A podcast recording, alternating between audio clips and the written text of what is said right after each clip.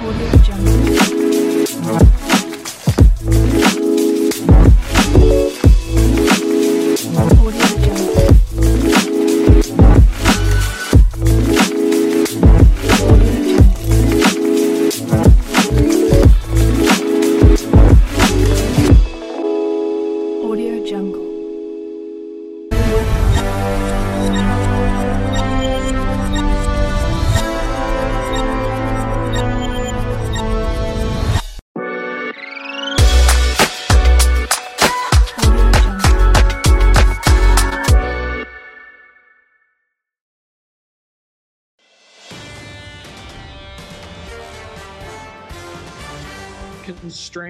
revealed by the pandemic are likely to be with us for some time, perpetuating imbalances, contributing to inflation, and likely requiring a sustained policy response. I support continued increases in the FOMC's policy rate.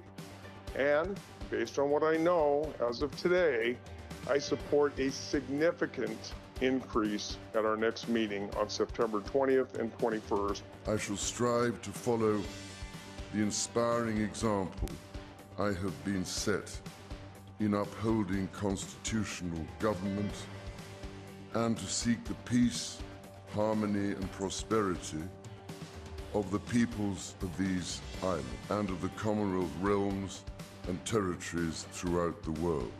This is Bloomberg Surveillance, early edition with Francine Lacqua.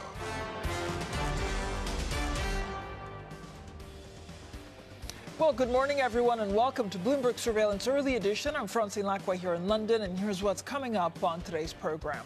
Rapid advances, Ukraine's forces make swift gains in the Kharkiv region as Russian defenses crumble. Dollar weakens, stocks rise. The euro surges as the Bundesbank voices support for more ECB hikes.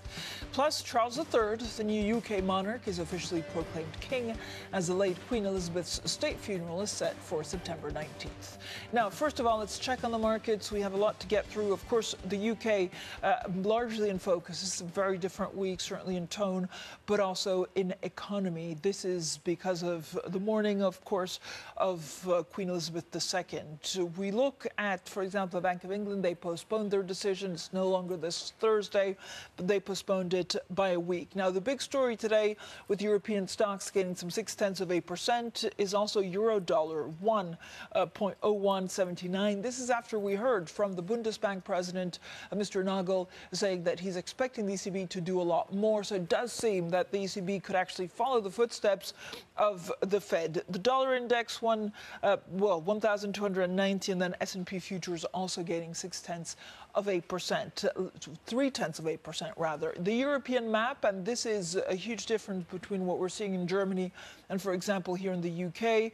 Again, uh, the UK, we look at sterling, uh, the DAX actually gaining some 1.3 percent. I think out of the 19 industry groups making up the Stoxx 600, all of them are gaining. Now, Ukraine's forces are continuing a rapid advance in the Kharkiv region, exploiting any an extraordinary collapse of Russian defenses that threatens to derail the Kremlin's bid to cement control of Ukraine's east. Now, for more, we're joined by Bloomberg's Europe correspondent Maria Tadeo. Maria, update us exactly with the latest development.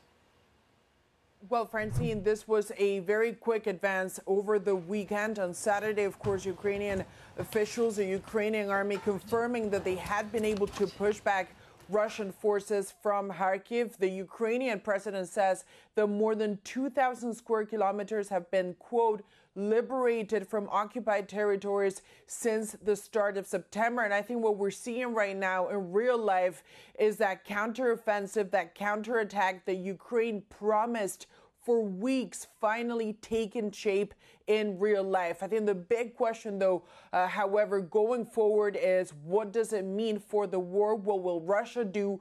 Going forward, but also particularly, how will this change the approach that Vladimir Putin has had until now? Remember, he still talks about a special operation to liberate the people of the Donbass. He doesn't use the word war that would entail potentially conscription, and that has a lot of ramifications for Russian society. So that is really the focus now uh, going forward. So So, Maria, has there been any progress actually from the EU on reducing its dependency on Russian gas? Well, Francine, we do have new data. The head of the European Commission, of course, Ursula von der Leyen, says that at the start of the year, so this is before the war started, 40%, excuse me, of imports of gas were coming from the Russian Federation. Now that has gone down to 9%. She says the goal from now until the end of the year is twofold. One, to bring down the revenues. Vladimir Putin is making a lot of money even as he wages war. And then the other one is to stabilize prices for European consumers. There is a very important speech by Ursula von der Leyen on Wednesday. She is expected to unveil executive action on that. And of course, we'll be paying close attention there because we'll be live from Strasbourg that day on Wednesday. Maria, thanks so much. Maria Tadeo there in Brussels for us. Now, to talk about the markets, we're joined by Bloomberg's Christina Kino from our Markets Live team. Christine, thank you so much for joining us. I know that, you know, part of the market sentiment is also because of the offensive that Ukraine able to push through Russia, but also Europe playing a huge part in today's gains. Absolutely, Francine. And I think, you know, the other side of that, of course, is dollar weakness. And it really has been a story for, for the euro of, of two things, right? It is that dollar move this year, and then also uh, what's happening in mainland Europe. And so I think, you know, today we are seeing a little bit of positioning reduction from last week, especially after we've heard from the ECB and several other ECB officials in the aftermath of that. And I think the message really is clear that the ECB is open to another potential jumbo rate hike, which could finally see the euro kind of getting that benefit of monetary policy and interest rate differentials that it really hasn't seen up until very recently. But is that sustainable? That is a big question, isn't it? Yeah, I mean, it is difficult to kind of see how sustainable it is when the other side, of course, of the Euro story is again this uh, energy crisis that is looming over us over the winter time. And, you know, as we talked about earlier today, the Euro story is really more of a terms of trade sort of story yeah. now. And, and a lot of that has to do with the energy crisis rather than kind of interest rate differentials and monetary policy. But I suppose, you know, the question maybe is, um, the could the euro kind of get a little bit of uh, at least a short-term windfall from the fact yeah. that the ECB is now finally catching up and potentially, uh, if they deliver another jumbo rate hike, then could finally put them eh, close that distance between the Fed. Yeah. Um, Christina, this is, of course, going to be a very odd week in the UK. We're both in black to pay respects uh, to the Queen. We have that funeral with the bank holiday on Monday.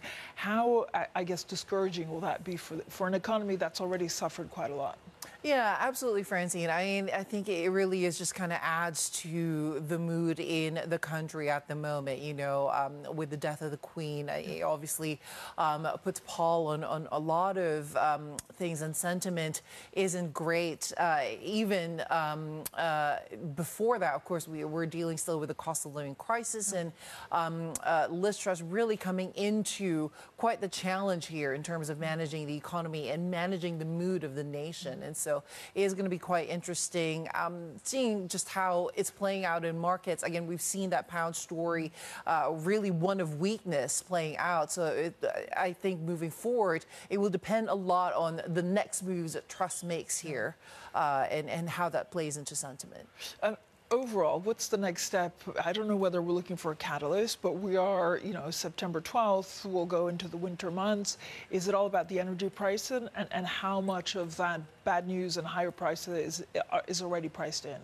Well, I think the initial um, downleg in the pound was very much part of that whole story of, you know, bracing for the winter time, really a tough winter, uh, the cost of living crisis still kind of making its way through the economy. And so, you know, I think there is a little bit of, uh, given that that positioning is very heavily skewed towards a weak pound, we could see a little bit of green shoots here, um, just as a matter of uh, positioning adjustments along the way today, and then the different catalysts that we could see along the way as well. The Bank of England, uh, what they say about a potential um, rate hike there, whether they're going to go going to go the way of the ECB and the Fed in terms of 75 basis points, and then of course from Truss herself, what she's going to be doing in terms of providing support to the economy and the details of that. I mean, that was originally pound positive, so if we see more details, uh, we could be um, in for a bit more of a lift here. Christine, thank you so much. Christina Kino there from our Markets Live team. Now, we're also getting some breaking news out of Lufthansa saying that the pilots union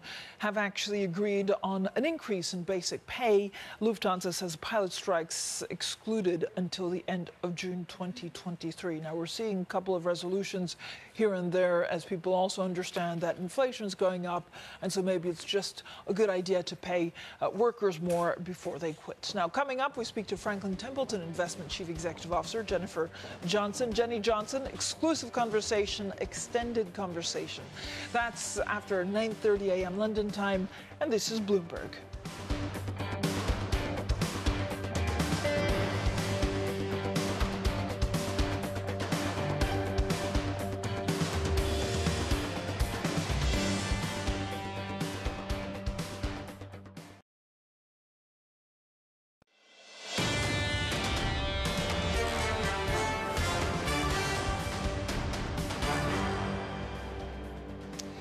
Economics, finance, politics. This is Bloomberg Surveillance Early Edition. I'm Francine Lacqua here in London. Now let's get straight to the Bloomberg First Word News. Here's Leanne Gerrans. Hi, Leanne. Hi, Francine. Sweden's coalition of right wing parties looks set to secure a narrow victory in the country's general election. The likely result hinged on the rise of the anti immigrant party, the Sweden Democrats, which saw the biggest gains to become the nation's second largest political force. With 95% of districts now counted, the opposition bloc has 175 seats in the 349 seat parliament and giving them a slender advantage over the ruling Social Democrats and its allies. Now, the Biden administration is reportedly planning to broaden curbs on the export of semiconductors used for artificial intelligence and chip making. Reuters cites unidentified sources saying the Commerce Department plans to publish new regulations next month. The rules will outline restrictions already communicated to companies, including Nvidia and AMD. And Japan is reported to be planning to allow foreign visitors to book trips directly and travel freely within the country. According to the broadcaster FNN, officials are also set to scrap daily arrival caps and reinstate visa waivers for tourists. The rules are expected to apply to travellers who have had three vaccine shots or who can provide a negative COVID test result. Global news 24 hours a day on air and on Bloomberg Quick Take powered by more than 2,700 journalists and analysts in more than 120 countries. I'm Leanne Gerrans. This is Bloomberg. Francine. Leanne, thanks so much. Now, Queen Elizabeth's coffin was driven slowly from Balmoral Castle to the Scottish capital, Edinburgh, yesterday as the country continues a period of mourning. Politics, meanwhile, are on hold as people line the streets, taking part in a historic farewell to the monarch who reigned for 70 years. Now, joining us to look ahead to the next few days is Lizzie Burden, live from Buckingham Palace. Lizzie, what's the atmosphere like down there? I have to say, Francine, it's less tearful, more somber, respectful. People are coming here to say thanks to the Queen for all those decades of service. I was here before the sun came up, and people were just taking a quiet moment of reflection at the palace gates. The, the King, Charles III, is going to travel to Edinburgh later today for a service of reflection before tomorrow the coffin is brought back to here, Buckingham Palace. And then from Wednesday until the funeral, which is now confirmed for September the 19th, people will be able to pay their respects as the body lies in state uh, at Westminster Hall some of the news UK newspapers are expecting three quarters of a million people to file past. It's going to create very long queues, security challenges, uh, and really, if you think about uh, the death of Princess Diana or the Queen Mother, multiply it by 10, because this is a, an outpouring of national grief, the, the scale of which we haven't seen in, in our lifetimes in the UK at least. So it does put the business of government on hold. It's not Liz Truss's fault, uh, but it's difficult for her second week of her premiership. So, what are we expecting over the next few days, Lizzie? We know that the funeral, of course, is next Monday, and then we'll have a week long of pageantry and processions. Quite exactly, and we're already seeing significant moments in the royal family. Uh, we saw over the weekend uh, the the Fab Four, as they were affectionately known, Prince William and Prince Harry and their spouses joining together uh, to speak to members of the public and, and share in the public grief. It's really a, a, deliberate acknowledgement of the need to do that, something that the royal family has been uh, criticised for not doing in the past. And so I think you can expect to see more of those uh, uh moments as Prince Charles and uh, King Charles and the Queen consort go around the different regions of the UK, meeting people and, and sharing in their grief. Lizzie, uh, Liz Truss also sacked a top civil servant in the Treasury in her first days. What's the significance of this? Uh, it's a big, bold move, Francine. Uh, along with the energy bailout, one of the first things that Liz Truss has done in office. Remember, she did say that she wanted to take on the blob of Treasury orthodoxy, and this is a symbol of that. We heard over the weekend from one of the government's former top civil servants that this could undermine the UK, a, a huge moment uh, of change in British history. City says that it could open the door to yet more unconventional policy. And really, it leaves a vacuum of power at the top of the Treasury when you've got a background of double digit inflation. But the other thing that could that this could lead to is brain drain at a department that has some of the UK's most employable civil servants who are likely to be dangled with the biggest alternative salaries in the private sector. So it is a worry. Lizzie, thanks so much. Lizzie Burden there outside Buckingham Palace. Now, the former New York Fed president, Bill Dudley, says the central bank will not be making the same mistakes it did in 2019 as it reduces asset purchases and shrinks its balance sheet. Well, he spoke to Bloomberg Surveillance. The Fed has the experience of last time uh, to go by. Last time they were surprised by the demand uh, of banks for reserves, and so they unexpectedly drove the amount of reserves too low relative to banks' demand. That's why you got the spike in repo rates in September 2019. Uh, so they've learned from experience. Uh, second, uh, they put in place a standing repo facility now, which is available just slightly above market rates. So repo rates were to uh, spike up, banks would turn to the Fed's standing repo facility. So you wouldn't mm. see a mm. big spike; it'd be a little spike this time. Mm. Lastly, I think you know the Fed's going to be tapering the rate of how it balance sheet uh, shrinks as we get deeper into this process. At first, we're running off 60 billion of Treasuries, up to 60 billion of Treasuries, and 35 billion of agency MBS each month. But once the reserves in the system get to um, a, a, a significantly lower level, the Fed's going to slow the rate of asset per, uh, runoff, and then right. it's going to stop.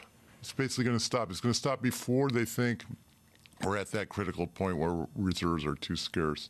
So it, it, they're going to learn from past experience, and I don't think they're going to make the same, same right. mistakes this time. Bill Dudley, have we done this before?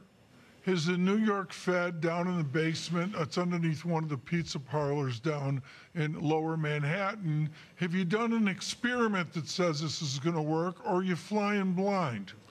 Well, I think you did the experiment last time uh, following the great financial crisis. The Fed shrunk its balance sheet, uh, and we had that experience in 2019 where they shrank, shrank it a little too much. Right. So they're going to learn from that episode and not do the things that they did last time. Last time, they, they never slowed the rate of uh, uh asset runoff. They never stopped the, asset runoff prior to the, the reserves becoming scarce. And I think this time, they didn't have a standing repo facility. So I think this time they have sort of a belt and suspenders, and they didn't have either a belt or suspenders last time. So they've and suspenders for a problem that will, won't necessarily repeat itself. But where are the belt and suspenders for a dollar getting too strong for the rest of the world to really sustain its momentum? Well, this is a problem always that the Fed follows monetary policy based on what's best for the United States, and the consequences of the rest of the world are the consequences for the rest of the world. And a strong dollar is one of the consequences of the Fed tightening monetary policy now quite aggressively. The Fed actually wants the dollar to be relatively firm because a stronger dollar restrains economic activity and it reduces inflation because it reduces the cost of uh, import imports into the United States. So the Fed is not unhappy with the dollar strength. This is just part and parcel, one aspect of how you tighten financial conditions. Coming up, the world's hottest housing markets are facing a painful reset amid soaring borrowing costs. We look at the big take next. This is Bloomberg.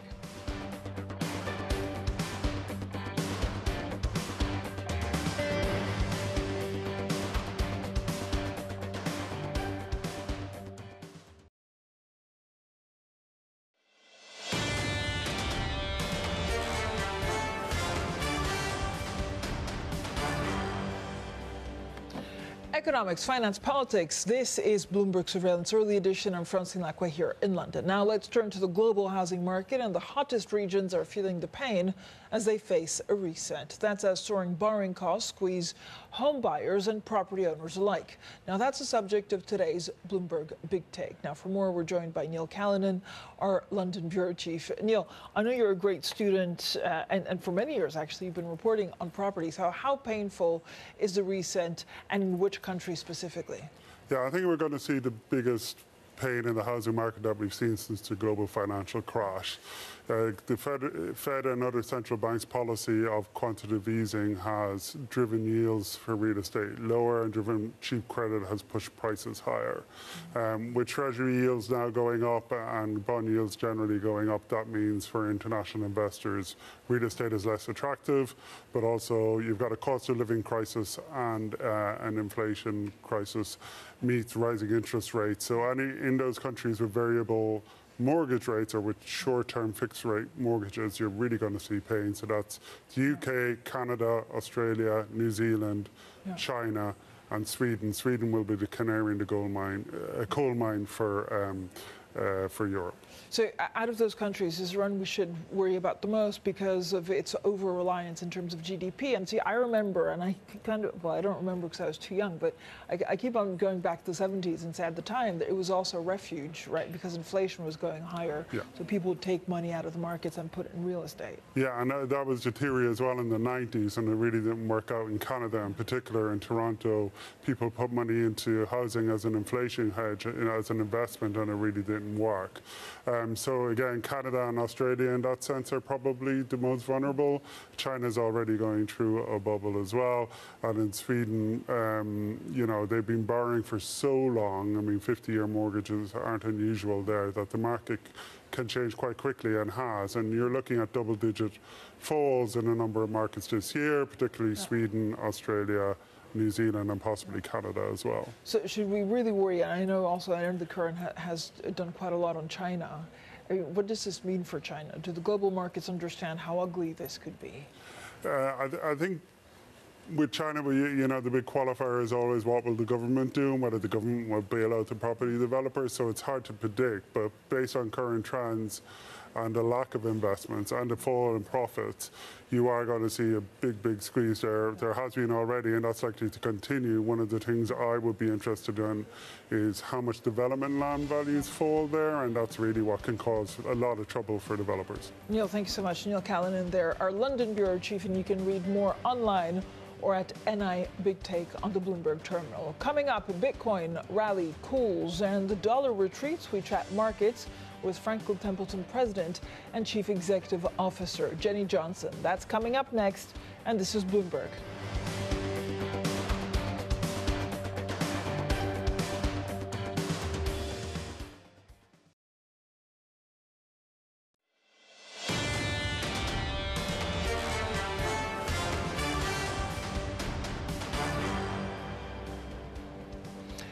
Rapid advances. Ukraine's forces make swift gains in the Kharkiv region as Russian defenses crumble.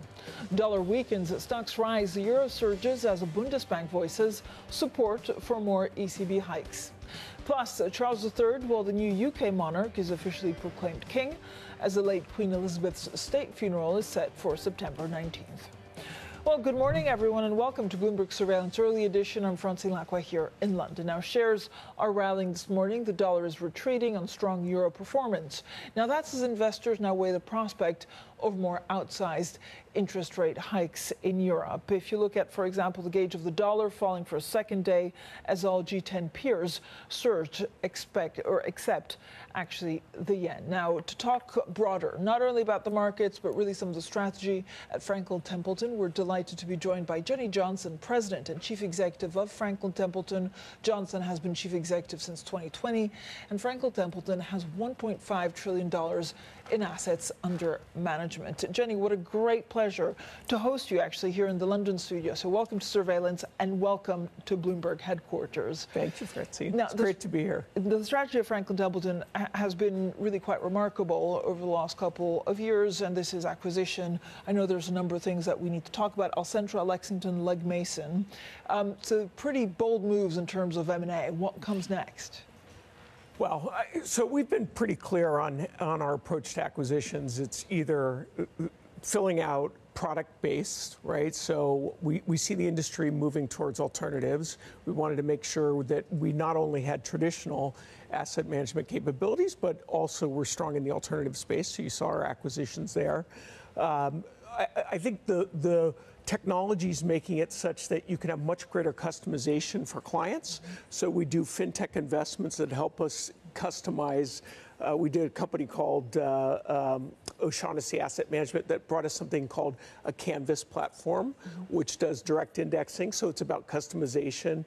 And then building um, just deeper relationships with clients. So providing additional uh, products to, to be able to engage with them. So, Jenny, as you bring these into the, to the family hold, what's been the biggest challenge? Is it you know keeping their own identity? Is it you know somehow bring them together with a common purpose? So, I think the key for us has been in the asset management business, what are you buying? You are buying people and their investment process. So as long as you're willing to leave that independent and provide additional services, we think active management, things like data, become more and more important, data analytics. So being able to provide platforms, we have a centralized investment data lake, so any of our investment teams can leverage it. Those types of value add to help the investment teams that we acquire be able to, to have you know additional capabilities.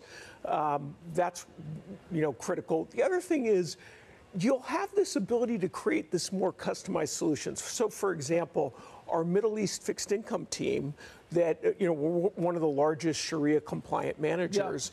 Yeah. Uh, we were, they, were, they, were talking to a sovereign wealth fund that wanted private credit but right. wanted the Sharia overlay. Well, right. they didn't do private credit, so bringing Benefit Street Partners, ultimately Alcentra, with their screen of Sharia right. compliance offers a completely new product. So getting the teams to talk to each other, to think about creative ways that we can customize for clients. So creative ways also go to, to alternatives, right? Is this the, the, the future and how has that been performing over the last five to six months where there's quite a lot of uneasiness in the markets? Well, what we've seen is that, uh, you know, you, you just the, from 2000 till now, there are half the number of U.S. public company, public equity companies, no. and there are five times the number of private no. equity-backed companies. Companies are waiting much longer to go public. 2000 average, they went public after three years. Now it's nine to 10 years. So you can, from an investable universe, you have to be able to enter the private market space. On with respect to credit, you'll hear banks say, "Look, the capital requirements have been raised. We're going to be very careful about how we deploy capital. We're going to use it for our best clients, which means there are a lot of people left out of the credit market. So private credit's grown dramatically. So I think from an investment standpoint, you have to be able to be in the alternatives in Do- private. Does that change with actually these higher inflation? I mean, we're going through a huge uncertainty with cost living crisis, inflation. that, You know, in our markets, that could be eight, ten percent. What does it do to the alternatives? I think that there's some question. Any any kind of private equity strategy that was based on leverage, right, is going to be challenged. But many of them are, are based on growth and companies, you know, especially as you have technology companies, uh, those aren't as reliant and it's not as as risky on the, um, you know, for the from the interest rates rising. Um, Jenny, is there anything else that you want to buy right now to actually fold, or are you, you know, for the moment, are you done in terms of M and A? So what we've said, we, we certainly feel like our plate's pretty full, but you know, areas we're always opportunistic. Uh, uh, you know, if, if to globalize our alternatives platforms, Alcentra was a move of taking a U.S. private credit manager and adding European capabilities. Uh, so if there were some geographies that made sense for us, we'd be interested there, or specific fintech type of strategies that we thought were interesting from distribution, uh, we may be buyers and things like that. Um, Jenny, when you look at your, your portfolio, I guess companies, I mean, Western Asset, I know we've talked about it in the past where it's going through a, a tough time because of its exposure to Russia. Do you stick to your guns with it, or does it have to somehow be repositioned? Yeah, if you look at Western, right, you, you know, in the last 20 years, anytime they've underperformed, they significantly outperformed in the next six months. So I think the, the key, uh, I, I always say, I, you know, I manage investment people. My job is to make sure they have the resources and that they stick to clients hire them for their expertise. And so Western has a very, very sophisticated uh, investment, long term track record product.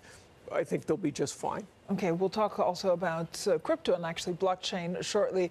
Uh, Jenny Johnson, there, the president and chief executive of Franklin Templeton, stays with us. Coming up, Bitcoin rally cools ahead of U.S. CPI data and a seminal upgrade of the Ethereum blockchain. So we'll have plenty more on that next. And this is Bloomberg.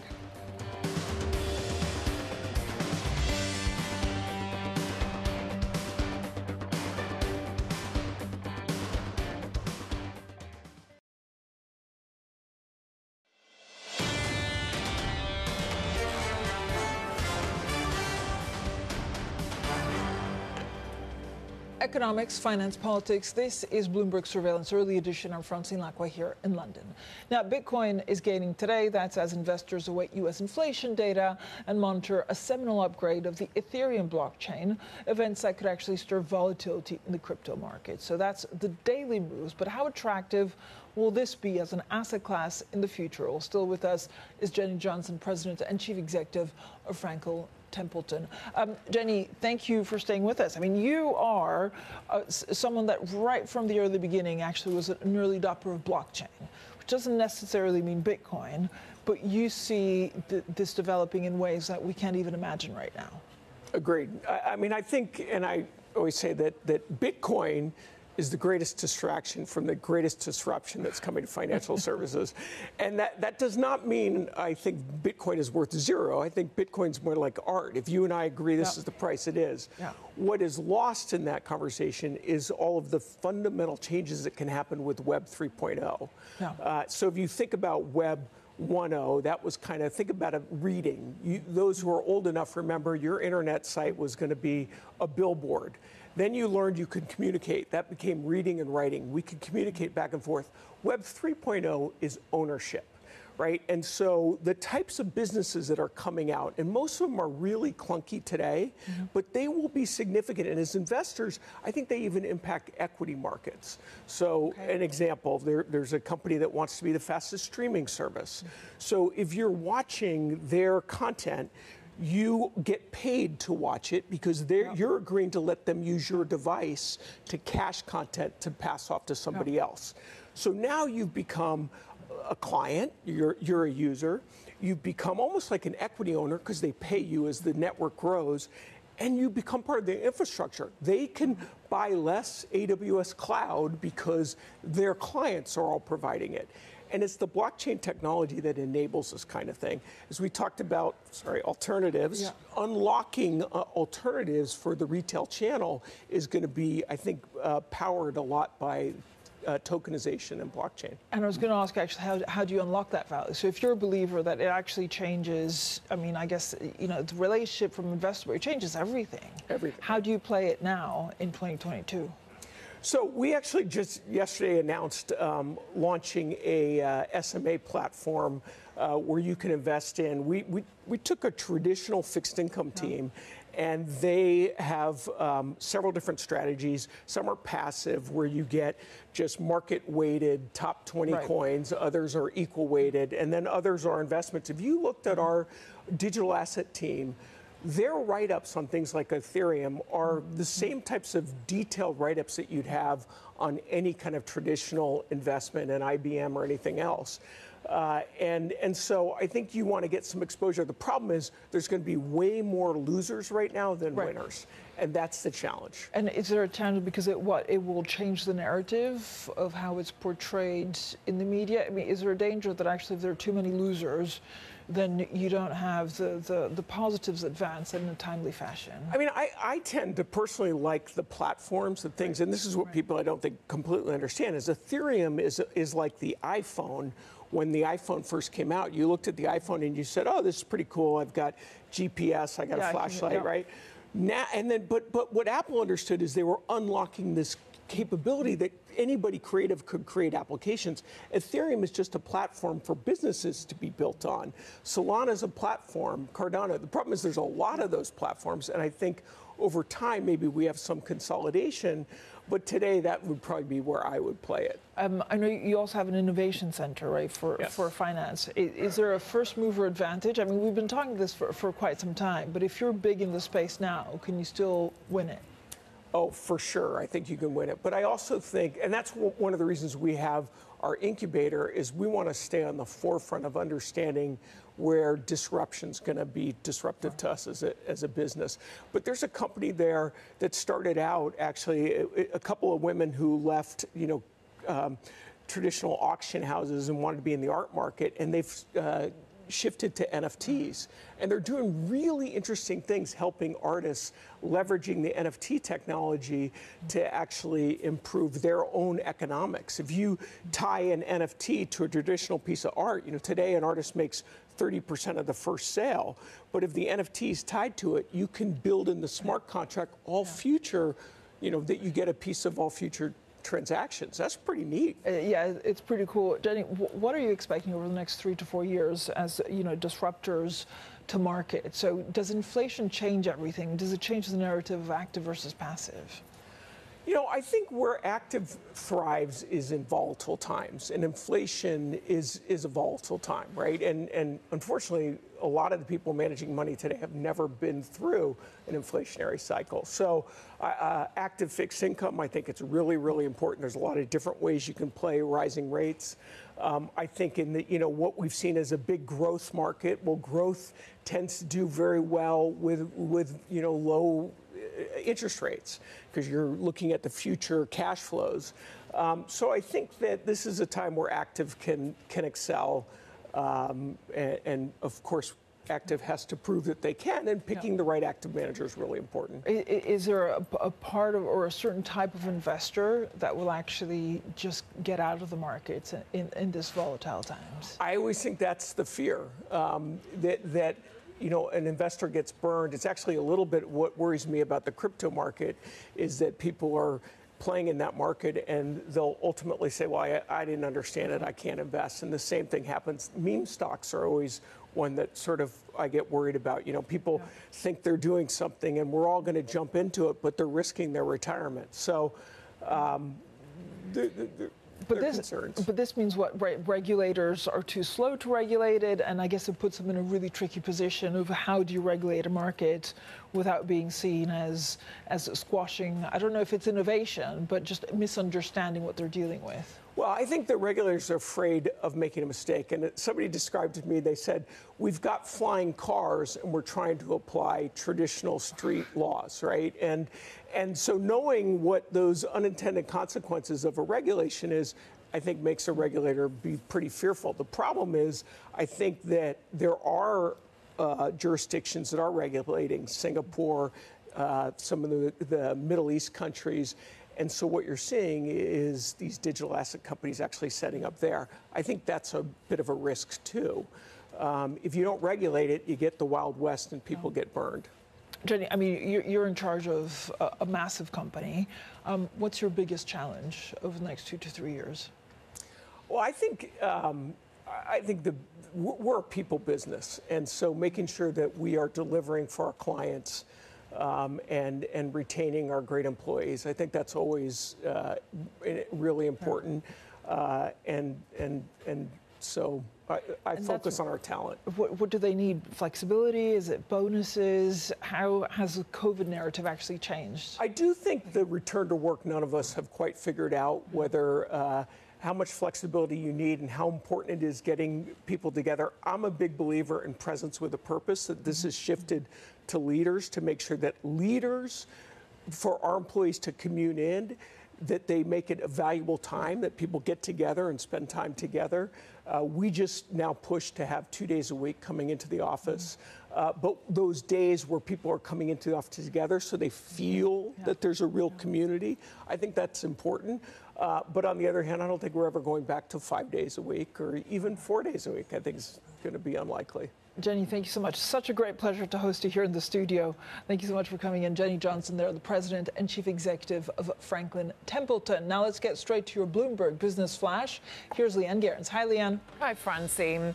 France power distributor Strasbourg Electricity oversold large quantities of electricity due to trading errors earlier last week, a mistake that could cost the company 60 million euros. The FT says the French grid operator was forced to send an emergency power alert to neighboring countries, including the UK and Spain, asking them to be ready to help make up any of those shortfalls. Now, tens of thousands of US railroad workers could be on strike by the end of this week, causing a potential new shock to the country's supply chains. Negotiators met throughout the weekend trying to reach a deal with two unions covering some 57,000 railway engineers and conductors. The Association of American Railroads predicts a nationwide shutdown could cost up to $2 billion a day. And activist investor Dan Loeb has backed away from calling for Walt Disney to spin off ESPN. In a series of tweets, Loeb said he looks forward to seeing the sports network generate considerable synergies as part of Disney. Separately, Disney CEO Bob Says ESPN is critical to his overall vision of the company, which does include sports betting. And that's your Bloomberg Business Flash. Francine. Leanne, thanks so much. Coming up, the UK economy grew less than expected in July. We'll focus on the country's economic outlook next. This is Bloomberg.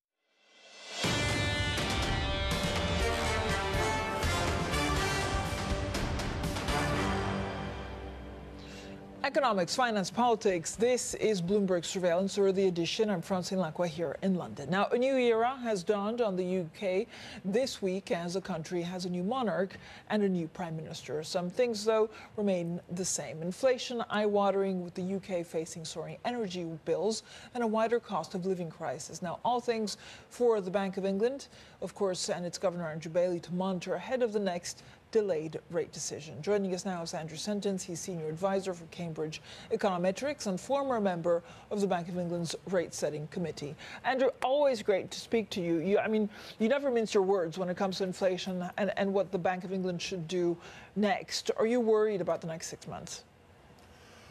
Well, it's going to be a difficult six months. The economy is uh, really not growing. Um, it saw an increase in GDP in July, but that was quite small.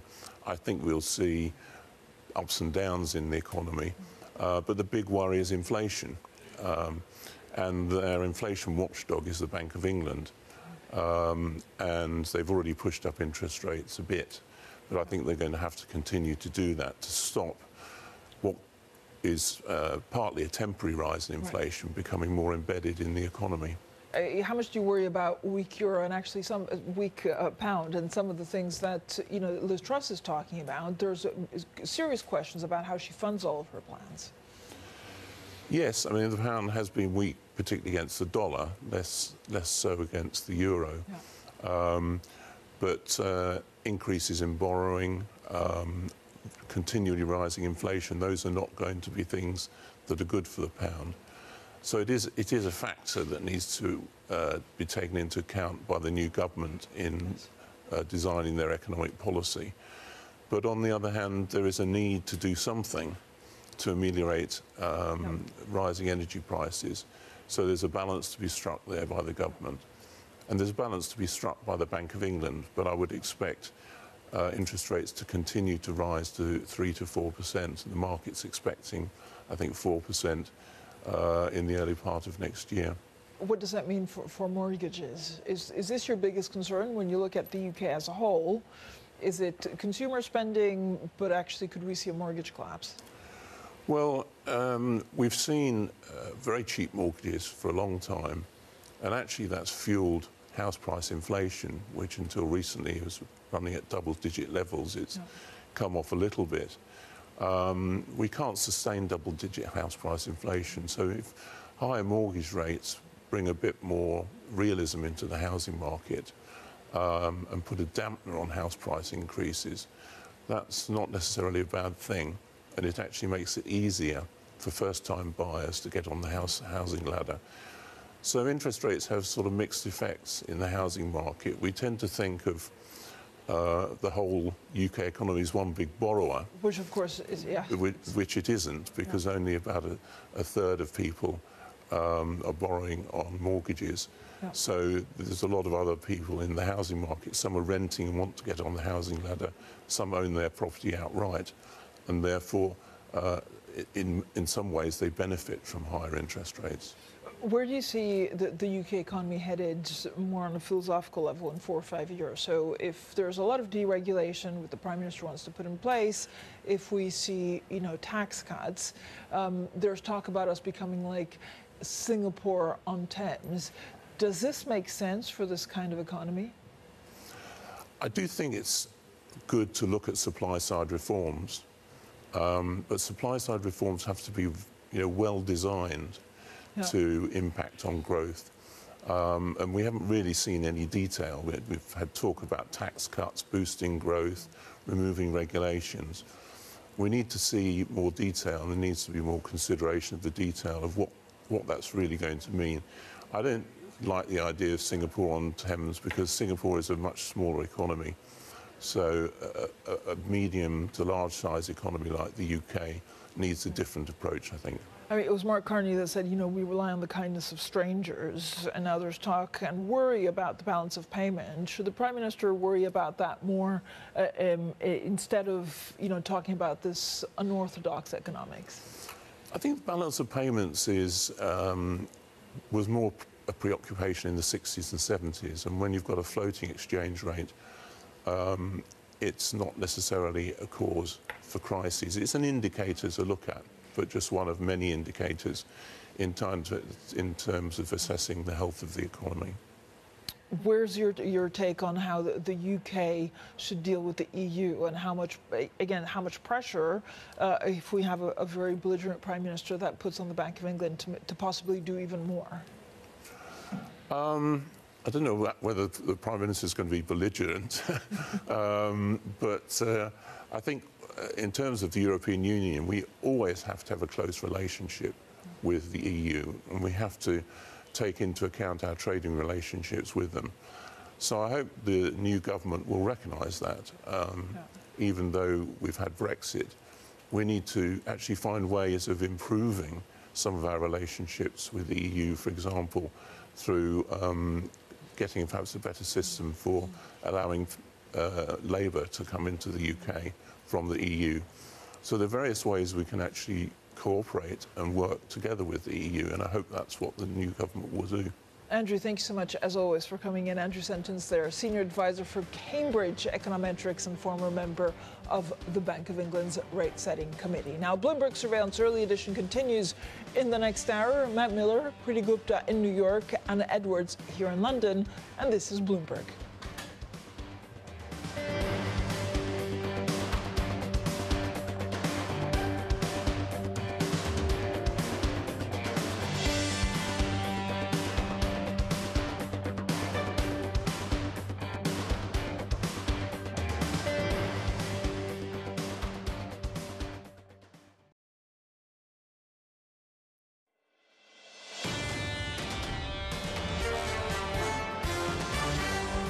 There's still a lot of uncertainty. We are seeing a lot of volatility in the markets at the moment. The Fed is not unhappy with the dollar strength. I think it's very difficult to be the head of a, of a central bank right now. It's very important for them, for investors and for the market to see inflation coming down. This is Bloomberg Surveillance, early edition with Anna Edwards, Matt Miller, and Kailey Leinz.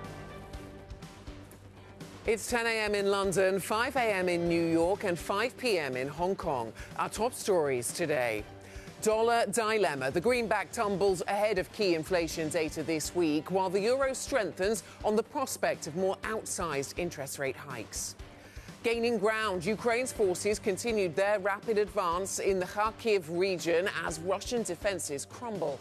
And housing pain from Sydney to Stockholm to Seattle. Buyers are pulling back as central banks raise rates at the fastest pace in decades, sending house prices falling.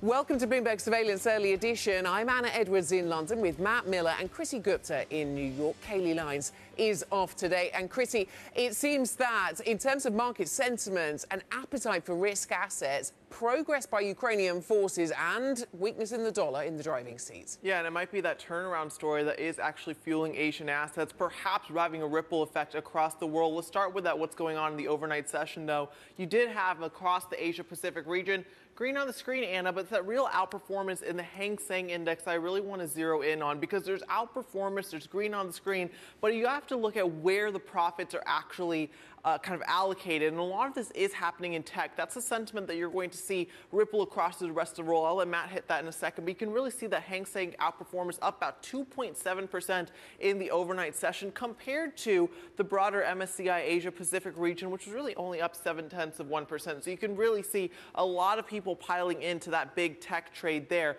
Let's hit the currency picture though, because Anna, you hit it. That dollar story is going to be crucially important, especially as we talk about what the barriers to entry are into the tech trade, especially when it comes to American tech. Uh, very specifically, right now you have a, a, little bit of strength in the offshore renminbi or yuan, uh, whichever you'd like to call it, some weakness in the dollar there. That's going to be crucial when we're talking about this race to who has the strongest currency. And right now, the United States and the Chinese yuan, of course, with that intervention is going to be a key part of that story. The other part of that story is going to be the Japanese uh, yen. You are seeing weakness there once again, even after some perhaps attempts at verbal intervention from the likes of Kuroda, from the likes of the deputy cabinet secretary over there as well, not doing much uh, to help the yen at the moment, Matt.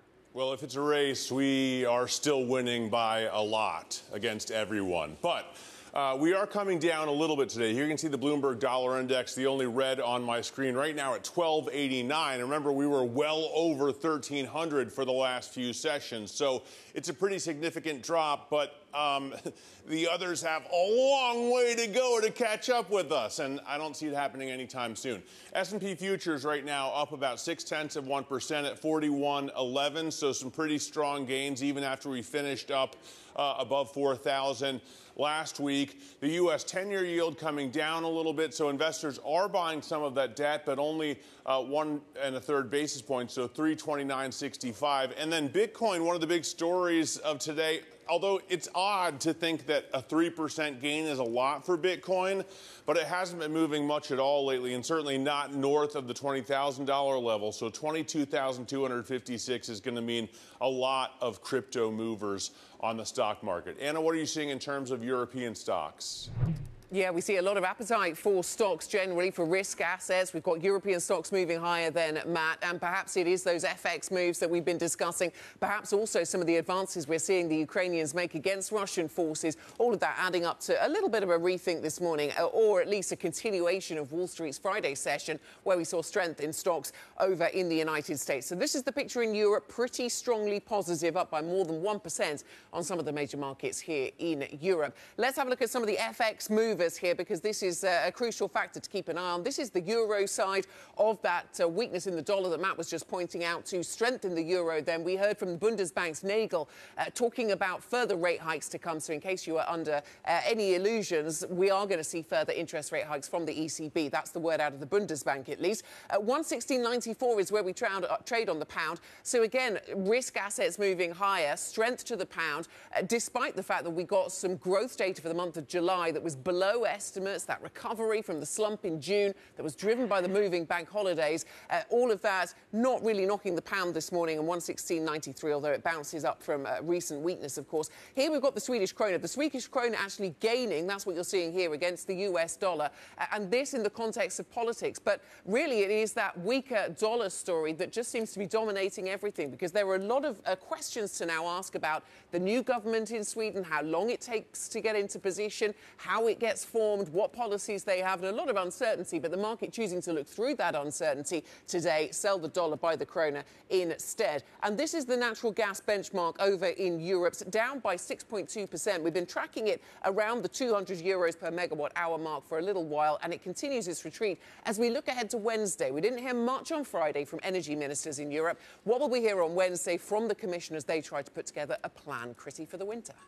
Yeah, that's going to be crucial, right? Really, once again, I mean, Matt makes fun of me all the time for saying that I'm obsessed with currencies, but Anna, it really is that dollar story to me uh, that is catching Not the eye. Not just for that. well, Matt, Matt, Matt, there's a long list. There's a long list for Matt. Uh, we'll, we'll, we'll leave it. At, we'll leave it at we that. We are. I'm kidding. I'm kidding. By the way, behind the scenes, we are like best friends. So. I mean, we used to be before this show. We'll see where that goes. Uh, let's take a look at what's going on in the week ahead. On Tuesday, Twitter is holding a special meeting for stockholders to vote on the proposed acquisition of the company by Elon Musk. We'll get US CPI data on Tuesday. UK CPI data is released on Wednesday, and EU Commission President Ursula von der Leyen delivers her annual State of the Union speech on Wednesday as well. And Russian President Vladimir Putin and Chinese President Xi Jinping will meet at a summit in Uzbekistan on Thursday and Friday. Certainly something to keep an eye on, Matt. Yeah, absolutely. And I also am watching FX, the Euro's surge. Um, it's the most in five months against the greenback after an ECB policymaker said further interest rate hikes would be needed to curb inflation. Meanwhile, the read across from any U.S. dollar weakness will be a key input into global assets, global risk assets in the week ahead. Inflation developments in the U.S. and Europe will play a role in the currency and risk outlook, of course, as will millions of other things. Bloomberg's Dani Burger joins us now for more. Dani? Yeah, right below 1019 for the euro. Some pretty massive moves, as you say, Matt, the biggest in five months. Some traders reporting that they were caught off guards by off guards by this, so perhaps some stop losses coming into the fore, accelerating this move. Now, in terms of what's causing this, yes, you have a bit of the technical, but we continue to hear from ECB policymakers ever since that 75 basis point hike last week say that they are continuing on that piece. Over the weekend, we heard from Joachim Nagel, who also emphasized this as well, feeding into the gains in the euro that we have seen. He said that Thursday's step was a clear sign, and if the inflation picture stays the same, further clear steps must follow. So that gets us a market that continues to price in 75 basis points for the next hike. Now, there's some also conversation swirling around that perhaps the uh, advancement of Ukrainian troops in Kharkiv that that's adding to strengthen the euro. Robin Brooks, the chief economist over at IIF, says that that's a mistake to price that in, just given Putin's resolve in this war. So that's another factor, but it all feeds into a dollar that has started to fall down about two percent from its high on Wednesday. The question we will ask, especially when we get those CPI figures come tomorrow, is is this just a correction from some of the high levels we've seen? Or, Anna, is this a sustainable turnaround in what has been trend of a strong dollar? Yeah, absolutely. Strong dollar has been such a talking point for so long. Is this then a sustainable turnaround? Dani, thank you very much. Bloomberg's Dani Burger with the latest on the FX market. Such a big theme. Another big theme, of course, is what we're seeing on the ground in Ukraine. Ukraine forces continued their rapid advance in the Kharkiv region yesterday. The advance represents Ukraine's biggest victory since they pushed Russian troops away from the capital, Kiev, in March. Maria Tadeo, our European correspondent, joins us now for more. Maria, update us with the latest developments. Well, Anna, it was a quick but very effective operation on Saturday from the Ukrainian army. They have made big head, headwinds or inroads in the eastern region of Kharkiv. It reminds us, you say, of that failed convoy that tried to take on the Ukrainian capital and then, of course, had to be dissolved. This is nothing short of a logistics nightmare for Russia, which, by the way, concedes, and this is very rare, that it had to pull back men. They say this is a regrouping. It's not a defeat, but nonetheless, the language here is very telling. And then, of course, overall, you have the Ukrainian president uh, saying that, quote, the liberation of occupied territories will continue. He says uh, more than 200 square kilometers have been liberated since the start of September. He also says more weapons will get the job done. But the real question now going forward is how will Russia and how will Vladimir Putin respond to what is now a very public but very embarrassing also to episode for the Russian army? Maria, I wonder what that means when it comes to the European energy story. Of course, we know a lot of the dependence has been trying to be removed from Russia, but does that mean that there's a turnaround on the on the horizon here? Uh, look, I, I, think when you look on the military side of things, it, it is very early to say this is a turning point, but it is clear that on the battlefield, the momentum this weekend shifted from Russia to the Ukrainian army. The Russian army is moving back, it's on the retreat, and the Ukrainian army is advancing. Whether that can be sustained, that is really the key question. When it comes to the energy story uh, in Europe, well, the Commission has released and has put out new data saying at the start of the war, the number of imports from the Russian Federation to the European Union was 40% of gas. That number has come down now to 9%. So you could see that decline. And they say this really spells the end of the partnership when it comes to energy between Russia and the European Union. Critics, however, will tell you it should have never happened, anyways. Maria, thanks very much. Bloomberg's Maria Tadeo with the latest on, uh, well, Ukraine and also what's going on with uh, the European energy story. Back here to the UK, and Queen Elizabeth's coffin was driven slowly from Balmoral Castle to the Scottish capital, Edinburgh, yesterday as the country continues a period of mourning. Politics, meanwhile, is on hold as people line the streets taking part in an historic farewell to the monarch who reigned for 70 years. Joining us to look ahead to the next few days is Lizzie Burden live from Buckingham Palace. Lizzie, we now know the date of the funeral. It takes place a week from today. What is the plan over the coming week? Yes, Anna, I'm here at Buckingham Palace, and people have been coming to the gates of the palace since before the sun came up just to pay their respects. They're not generally tearful, they're here to just say thank you to the Queen for all her decades of service. So later today, the King Charles is going to go to Edinburgh for a service of reflection. Then tomorrow, the coffin will come back here to Buckingham Palace and then from Wednesday until the date of the funeral, uh, the Queen will lie in state at Westminster Hall so that people, members of the public, can file past. And UK newspapers are reporting, estimating that three quarters of a million people will do so. It could be hours long queues. Think Lady Di, think uh, the Queen Mother uh, and times it by 10 because this is really a moment of national outpouring of grief. It has meant that the business of government is paralysed. The Bank of England has uh, postponed its meeting next week, and we also have to think about the economic consequence, uh, not just of having a bank holiday for the funeral, but the weight on the national mood. You've got Deutsche Bank and Nomura now saying that this could push the UK into a technical recession. All right, Lizzie, thanks very much. Lizzie Burden there uh, telling us all we need to know about the UK this morning amidst many changes. Now, in speeches and rallies across this country over the last two weeks, President Biden and Donald Trump have slugged it out as if they're contesting the White House already and not campaigning for congressional elections. Trump has even shadowed Biden's appearances rallying four days after the president in Pennsylvania last week and in Ohio. Uh, next weekend, that'll happen. Anne Marie Hordern, and Bloomberg Washington correspondent, joins us from D.C. for more. Anne Marie?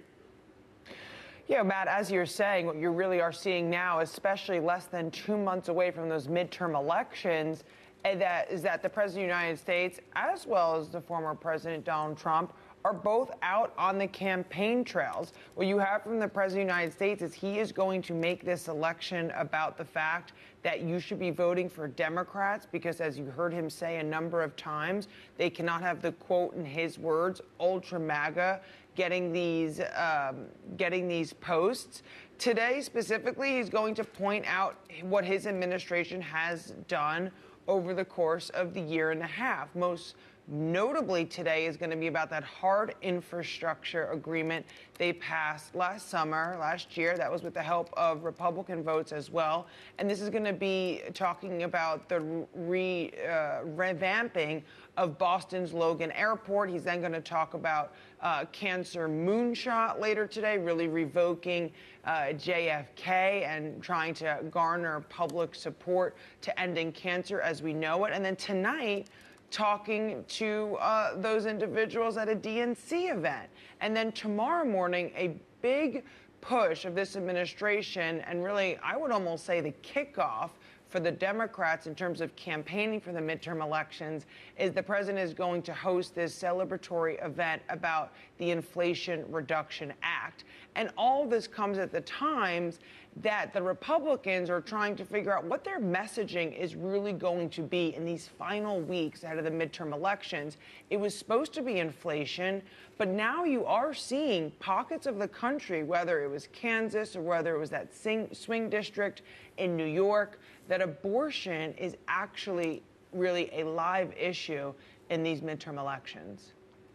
Bloomberg's Anne Marie Hordern reporting from Washington. We thank you as always. I'd like to take a quick moment and issue a surveillance correction here. I mentioned earlier in our Asia pre market check that Asia did actually move overnight. It did, but certain parts of the region did not. China, South Korea, and Hong Kong closed for the mid autumn festival holiday. So that outperformance I mentioned in the Hang Seng Index, uh, that was actually Friday's move. But the concept still holds. Risk sentiment uh, is indeed coming over from Asia and spilling over throughout the rest of the day. Let's see if it holds on on the macro basis. On the micro basis, I like to look at some of the stocks moving in pre-market trading, specifically Adobe here, cut to neutral over at Mizuho Securities, a price target of $440. It's trading at about 391 right now, so still a little bit of upside from the Mizuho perspective. Remember, they are also reporting earnings on Thursday. The shares are down about nine tenths of 1%. Once again, that is one part of the tech space where you're not seeing that outperformance. But speaking of tech, I want to go to another part of it. NVIDIA moving on reports that the Biden administration is planning to broaden curbs on U.S. shipments of semiconductors for artificial intelligence and chip making tools to China. Here's why that's important. Moving the shares up about nine tenths of one percent. Not only Anna is Nvidia a heavyweight in the S&P 500, it also creates a little bit more demand for American chips from around the world. And that's going to be a key story as we talk about easing of some of those supply chains. And the last one I want to hit is Riot Blockchain here. Of course, really magnifying the moves you are seeing in, blo- in uh, Bitcoin at the moment. RIOT is your ticker up about 5% in the pre market, Anna. Kriti, thanks for that. Let's talk about what's coming up on this program. Shortly, we'll be talking to Gary Shilling, president of A. Gary Shilling and Co., and a Bloomberg opinion columnist. We'll get his take on where we are on these markets. Uh, maybe also the uh, the strength of the dollar. Where does the strength of the dollar go? Where has it gone? And the world's hottest housing markets are facing a painful reset. Read more of today's big take story. Bloomberg.com is the place to go, or by typing NI Big Take into your terminal. We will also have coverage of this story a little bit later on this hour. This is Bloomberg.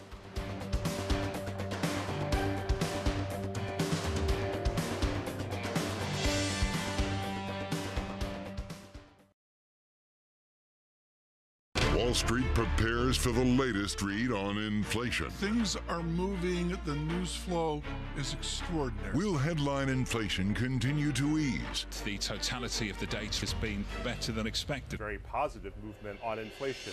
Instant reaction on Bloomberg surveillance. This is a new era and it is one of the most pressing concerns facing us. And what it means for the Fed. This inflation fever is breaking and economies keep softening. They are on track, perhaps, for that soft landing. Inflation in Focus tomorrow on Bloomberg.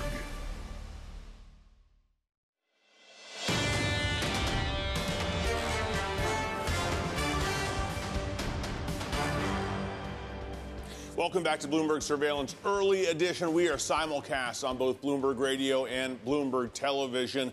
And we're focused in very much on the dollar this morning. Markets seem to be watching what's going on, especially uh, with concern to the euro. But I've got a, a look at the Bloomberg Dollar Index. It's been on an incredible climb over the last few weeks. And um, last week we eclipsed 1310 at an all time high for um, this dollar index. But we've come back down to 1290. And the question is uh, is this just a blip in an ongoing bull market for the greenback, or is it an actual turnaround? Joining us now with his take is Ven Ram, Bloomberg Markets Live currency and rate strategist. So, Ven, what do you think about the Bloomberg Dollar Index and the strength of the greenback in general? Morning, Matt. I, as you said, I think this is a correction in the long-term secular bull run for the dollar. We are nearing a we are nearing a peak for the dollar, uh, but that doesn't mean that we are there yet. There is still some traction for the dollar. Why do I say that? Because real yields, if you look at real rates in the US, they are in the ascendant. And as long as they are in the ascendant, the dollar will find plenty of support, notwithstanding what's going on in the markets today. But we are definitely nearing a top. So maybe 110, 110 to 112 on the DXY index. Mm. And Ven, that seemed to be something that during Friday's session, well, the weakness in the dollar at the moment, during Friday's session and today, seemed to be propelling stocks. You doubt whether that continues, though? Absolutely, Anna. I don't think I think stocks are trying to get ahead of the game here. People are trying to bottom fish and thinking, okay, have we seen the worst? Uh, is the Fed coming to a stop uh, on its rate, rate hiking cycle, and therefore should rate stocks rally? Now, if you look at any meaningful dividend estimate for the S&P 500 for next year, it's around $60 on the index basket. Now, even assuming a generous, very generous top up and uh, assuming that it'll be $75, not $60, and that's a huge bump up. Even then, you get a fair value estimate of 3,125 on the S&P. So where are we getting 4,000 from? I mean, the market is smoking something that it shouldn't be smoking. And I don't think we are going to get uh, these levels are sustainable. Okay, we'll launch an inquiry. Ven, thanks very much. Ven Ram with Bloomberg Markets Live. Thanks for your thoughts on the markets. For more market analysis, check out MLIV Go on your Bloomberg terminal. This is Bloomberg.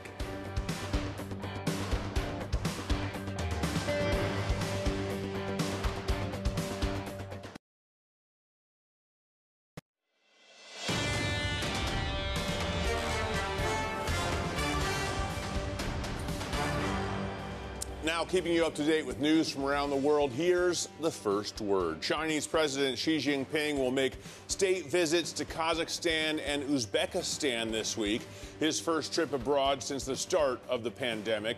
Beijing says Xi will attend leaders' summits and uh, the Shanghai Corporation, Cooperation Organization, and Russia said uh, last week that Xi will meet with Russian President Vladimir Putin at the summit as Moscow seeks to bolster ties with Beijing.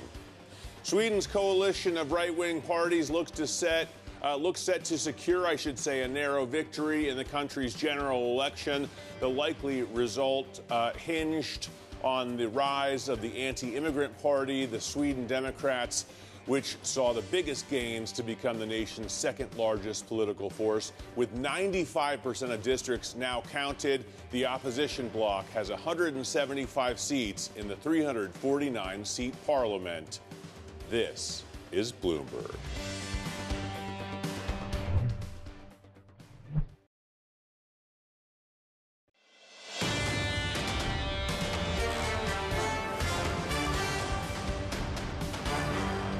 This is Bloomberg Surveillance Early Edition. Here's what you need to know. Dollar dilemma. The greenback tumbles ahead of key inflation data due this week, while the euro strengthens on the prospect of more outsized interest rate hikes.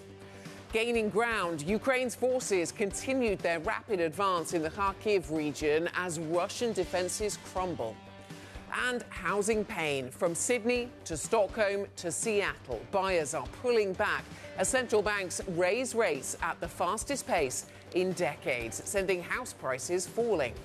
I'm Anna Edwards in London with Matt Miller and Kriti Gupta in New York. Kailey Leinz is off today. And Matt, sentiment across European equity markets list, uh, lifting stocks to session highs. How do we look pre market in the US? Yeah, it's the same here. And I believe it's a lot to do with weakness in the dollar. Right now, we've seen a little bit of a retreat in the Bloomberg Dollar Index. And as a result, we have futures that are up about six tenths of 1% after finishing uh, well above 4,000. In the cash trade on Friday, we had a positive week last week, and uh, it looks like we're going to head even higher today if this holds. Right now, there are some investors buying uh, the 10 year uh, right now, pushing the yield down about 1.5%. So, so 329.45 is a level there. Call it 330 on the 10 year. Still relatively high, but it uh, it leaves the question had we peaked at 350 um, or could we head back there? We'll ask Gary Shilling that question in uh, just a few minutes. Here's the Bloomberg Dollar Index right now down at 1291. We were up over 1310 last week, so it was a record high on, at least according to that measure, and we've seen dollar strength, uh, where, whatever measure you look at. So uh, there's another big question. Do we see now a turnaround in the strength of the dollar? Are other bullish, or sorry, other hawkish central banks like the ECB going to gain some for their currencies and push down on um, the global reserve currency, or uh, is this just a blip? Bitcoin right now up about uh, two, uh, 2.4%. This makes a lot of sense, obviously. As the dollar comes down, and Bitcoin is usually priced in dollars, it's going to gain.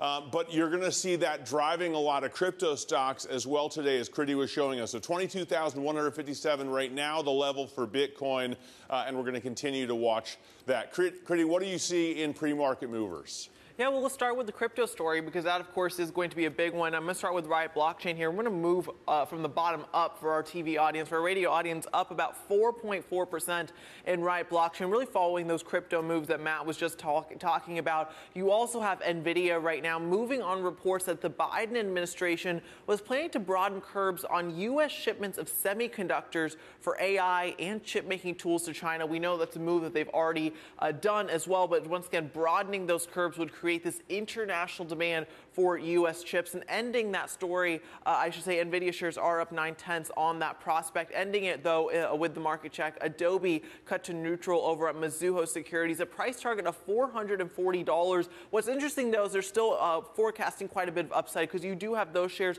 down nine tenths of a 1% today, but trading at about 391 at the moment. So, Anna, a, a lot to digest there, especially ahead of their earnings coming up on Thursday. Yeah, absolutely. Back here in Europe, then, Kriti, European stocks making moves higher, as Matt was just mentioning, near uh, session highs for European stocks. So, uh, some gains here to do with the weakness in the dollar, to do with the advances, perhaps, that we're seeing Ukraine make against Russia. The euro benefits from hawkish commentary, as Matt said, from ECB officials. This specifically from uh, Nagel at the, the ECB, so he of the, the Bundesbank, one spot zero one six eight, so back above the one mark on euro dollar up by one and a quarter percent. That's quite a sizable move for these two massive powerhouse currencies. Uh, we have the dollar here in retreat against the Swedish krona. So the Swedish krona gaining with all of the risk appetite that we're seeing rather than focusing on the domestic policy. Because domestically, we've seen an election take place. A new government, it seems, will have to be formed, a, a more right wing government that we've seen of late. But the market putting aside questions around policy and, and government formation and focusing instead on the risk on mood. Natural gas prices retreat down by 5.6%. Another reason for the risk on mood here in Europe, down, uh, retreating from that 200 euros per megawatt hour mark that we've been at for a little while. We'll look to Wednesday to get an update from the European Commission on what they plan to do on the energy policy front. Now, let's focus in on what's going on here in the UK. Still in a period of mourning, of course, and happening right now. King Charles III is listening to condolences at Westminster Hall. This comes as the UK continues a period of mourning. During this period, the business of government is paralysed. Even the Bank of England has delayed its September decision. Uh, that gives it time to account for the slew of eco data out this week. Let's get back to Buckingham Palace, uh, where we're joined by Bloomberg's Lizzie Burden. Uh, Lizzie, business is carrying on, not as usual, but it is carrying on. We will have a public holiday on the day of the funeral, but other things are happening. But some areas, for example, government pausing to pay condolence, of course, to the new king over the loss of his mother. So, how is the, the somber national mood affecting the economy? Indeed, Anna, we had the latest GDP figures out this morning, and they showed a 0.2% increase in economic growth in July. But really, it was just a technical upswing from the 0.6% decline that we'd seen in June because of the bank holiday to honour the Queen's Platinum Jubilee. So, a sad reminder uh, that only a few months ago we were celebrating 70 years of the Queen on the throne and it's a warning uh, that when the Queen has her funeral uh, and we're having a national bank holiday, together with the generally sombre national mood, as you say, it could weigh on economic demand. So Nomura and Deutsche Bank have warned that that will tilt us into a technical recession here, although Bloomberg Economics, our in-house economists, say that that recession won't last too long because of the stimulus from Liz Truss's energy bailout. Uh, but of course, the worry with that is while it might temper short term inflation, the risk is that it overheats the economy and it means that interest rates from the Bank of England have to stay higher for longer.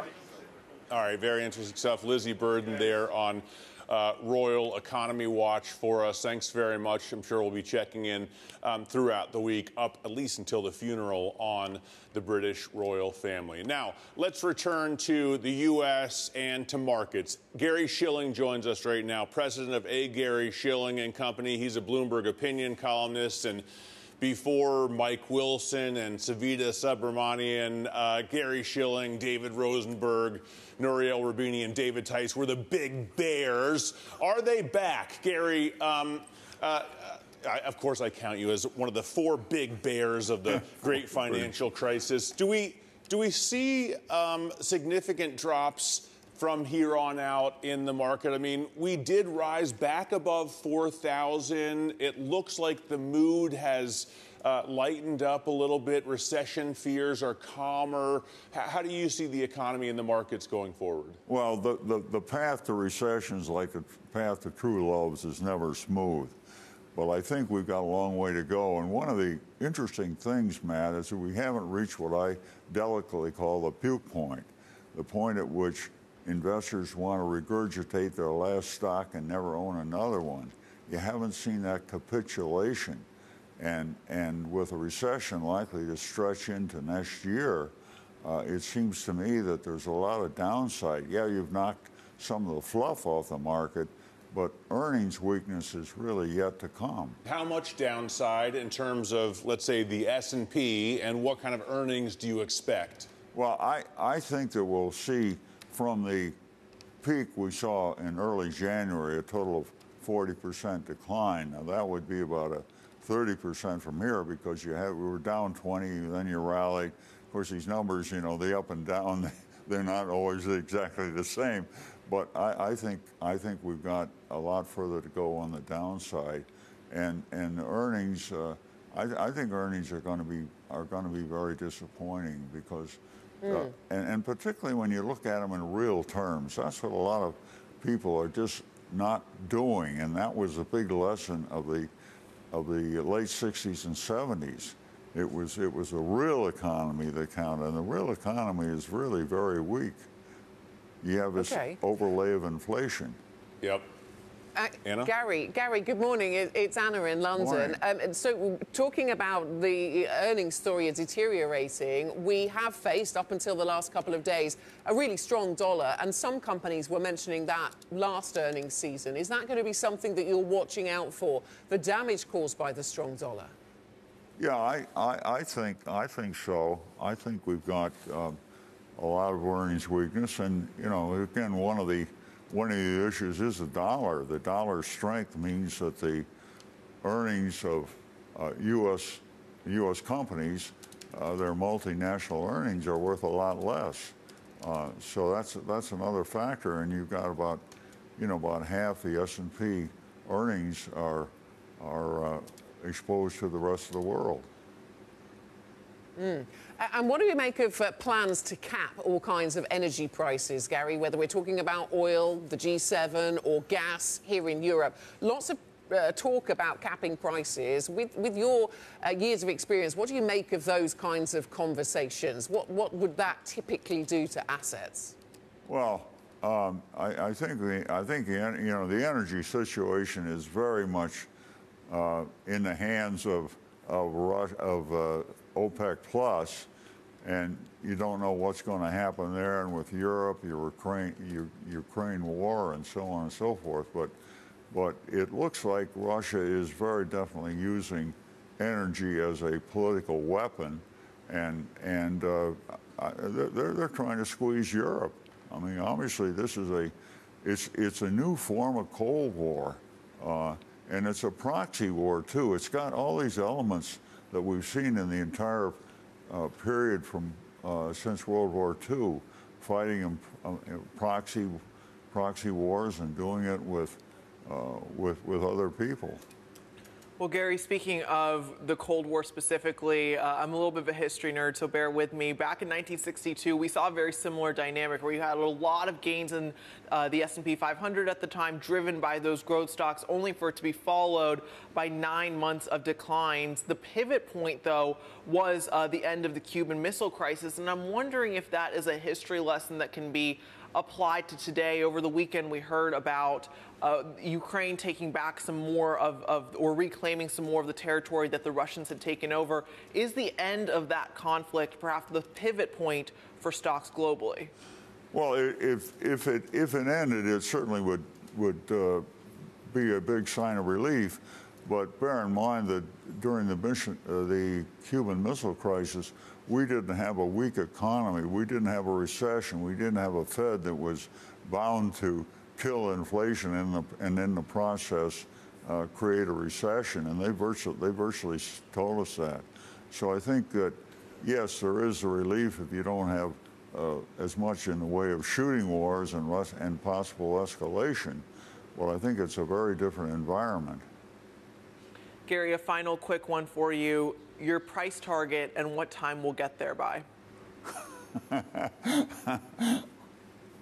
well, again, I, I, I, you're talking about the S&P? I am, yes. Yeah, again, I, uh, as I mentioned earlier, I, I think we'll see from the, from the peak, which I think was January 3rd, we see a total of 40% decline. And that's, that's not unusual for a recession. So I think this is, you know, there's there's nothing here like the like the uh, like the big problem with subprime mortgages to really really kill things. Uh, but you certainly have imbalances. Uh, housing is, is, is one of them. All the speculation uh, that's created by the money uh, coming from the Fed, from the, uh, from the federal government in terms of fiscal policy. Uh, we had the rounds, the anti, anti virus payments. Um, I think there's a lot of there was there's been a lot of speculation out there, and that's Hmm. what's really needs to get wiped out. Okay, and we'll talk about housing later this hour. Gary, thank you so much for joining us. Gary Shilling of Bloomberg Opinion and, of course, of A. Gary Shilling and Co. Coming up on the program, Bitcoin gaining today as investors await US inflation data and Ethereum's upgrade. That conversation next. This is Bloomberg.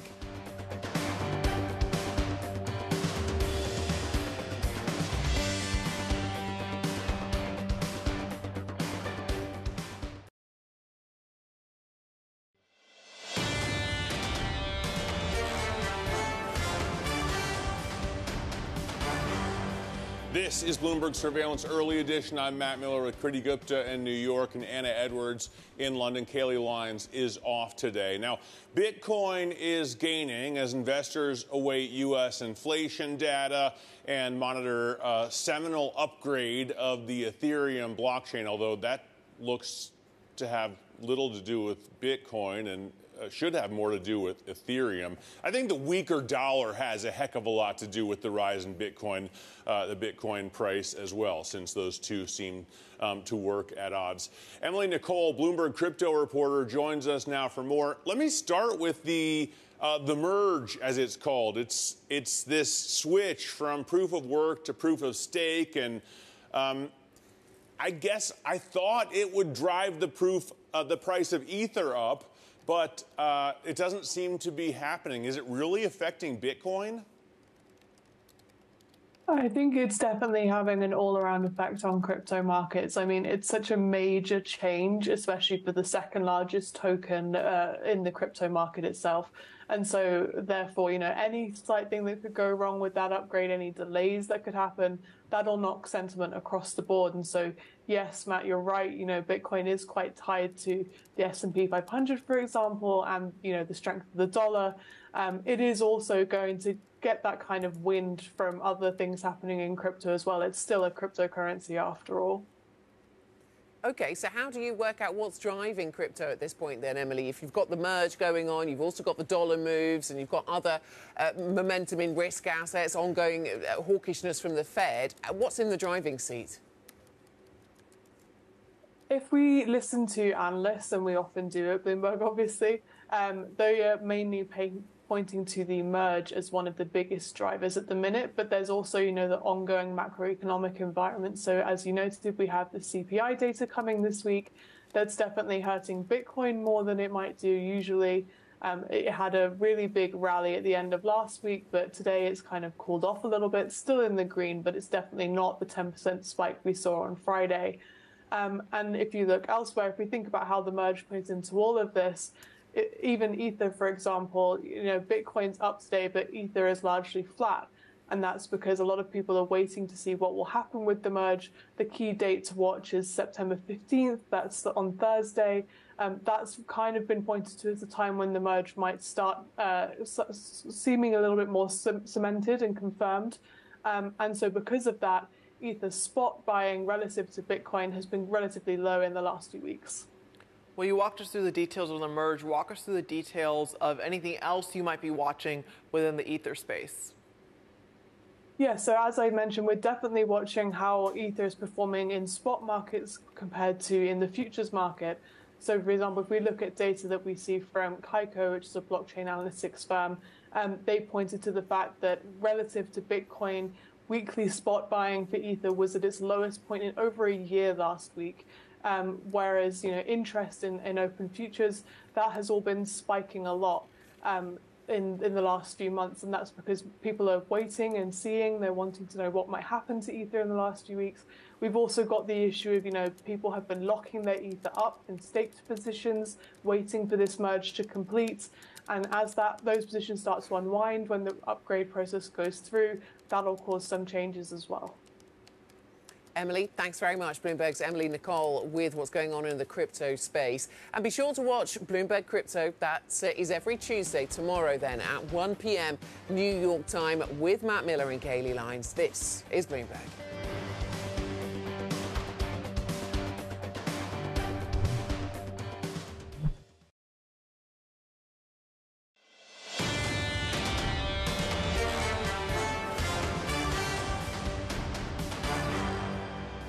Can't sustain double digit house price inflation. So if higher mortgage rates bring a bit more realism into the housing market um, and put a dampener on house price increases, that's not necessarily a bad thing. And it actually makes it easier for first time buyers to get on the house, housing ladder. That's Andrew Sentance, of course, senior advisor for Cambridge Econometrics and former Bank of England policymaker, speaking about the UK housing market. Let's broaden that conversation from the UK to the global housing market. The world's hottest housing markets are facing a painful reset, with frothy property markets poised for double digit price declines. That's as soaring borrowing costs squeeze home buyers and property owners alike. For more on our latest big take story, we're joined by Neil Callanan, our London Bureau Chief. Neil, we heard uh, there Andrew Sentance talking about the UK dynamic of this, but this is a global story that you've been writing at, about, driven by higher global rates. Absolutely. So a lot of the property markets that boomed during uh, the pandemic, uh, as central banks cut interest rates, are now facing the consequences of that. As interest rates rise due to higher inflation, those bubbly property markets, which range from Australia to New Zealand to China to the UK to Canada, are all starting to see downturns. The UK market is a bit different at the moment, double digit inflation in terms of house prices, but what you're seeing at the moment is the market actually four months ago or five months ago, because those transactions are only coming through now. The situation on the ground is much slower than the headline figures would suggest. Now, you mentioned a number of countries, but you leave out the world's biggest economy, Neil. Is the fact that the U.S. that U.S. homebuyers mostly use fixed rate 30 year mortgages going to uh, going to kind of save the U.S. housing market, at least relative to what we're seeing elsewhere? Yeah, I'd, be cautious about the soft landing theory, which uh, everybody tends to say at this stage in the cycle. Um, there are very, very few soft landings that happen in the real estate market. But on the other side, you don't see the same level of overbuilding that perhaps you did see before the financial crisis. So the US will probably begin to see an impact in the housing market, particularly the new homes market in the next six months.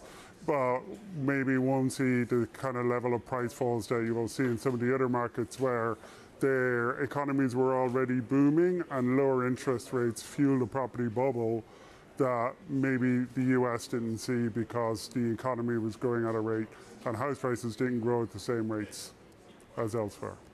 Neil, very quickly, when we're talking about historical precedents here, the buildup in the housing market you saw in 05 and 06, any lessons we can learn to this time around? Yeah, I think uh, governments will get involved earlier. That will be one of the main things. If the housing market um, does pop, um, one of the things to remember though is the level of increases means that actually, even with a 20% fall in most housing markets, you're only back to prices three years ago. I think the nearest analogy is probably at the moment to the 1990s, where inflation rose very, very quickly and property prices went down. And I think you're going to see probably a longer, slower recovery from the, housing market this time than there was after the financial crisis. All right, Neil, thanks so much for joining us. Bloomberg's Neil Callanan, their London Bureau Chief, talking to us about today's big take. You can see that story by typing NI Big Take on your terminal, or you can see it, of course, on the web at Bloomberg.com. Now let's get to what else we're watching. Um, you may have seen Dani Burger kind of photo bombing Neil um, there in the shot. I was listening to her radio show with Stephen Carroll today, or rather, Stephen Carroll's radio with Dani Burger, and Leonid Brzezinski was talking about the advance that Ukraine has seen against Russia. In fact, they've taken back Kharkiv and Brzezinski told us that um, he thinks they've taken about 3,000 square miles back from the Russian troops. Sounds like a huge advance. Now, there are another 125,000 square miles there, or I, I believe it's actually measured in kilometers. Um, so they have a long way to go, but it does look like there's been um, a, a, a real progress, real advance in Ukraine uh, by the Ukrainian troops, and, and, maybe they could win this war. So I'm, I'm keeping a close eye on that. Kriti? Well, let's talk about the ripple effects of that. It has to be, of course, when it comes to the global food outlook, and that's really what I'm watching. You have a WASDE crop report coming out at noon New York time today. This is going to be crucial in terms of just how prepared is the global economy and the United States, by the way, for a prolonged conflict, if indeed there is one, especially as we have Ukraine and Russia making up over a quarter of the world's grain supply. Once again, how much room do we really have in storage, Anna? Yeah, Russia talking about the need to amend that agreement on grain. Uh, just those lines coming in the last half hour or so. I'm here in London, of course, and the national conversation still dominated by uh, the mourning of Queen Elizabeth II. The final procession of Queen Elizabeth, II continues uh, today. Her, the King will fly to Edinburgh a little bit later on today. The Queen's coffin goes from Holyrood House Palace to St Giles Cathedral later on in the week, coming to London. More surveillance is ahead. This is Bloomberg.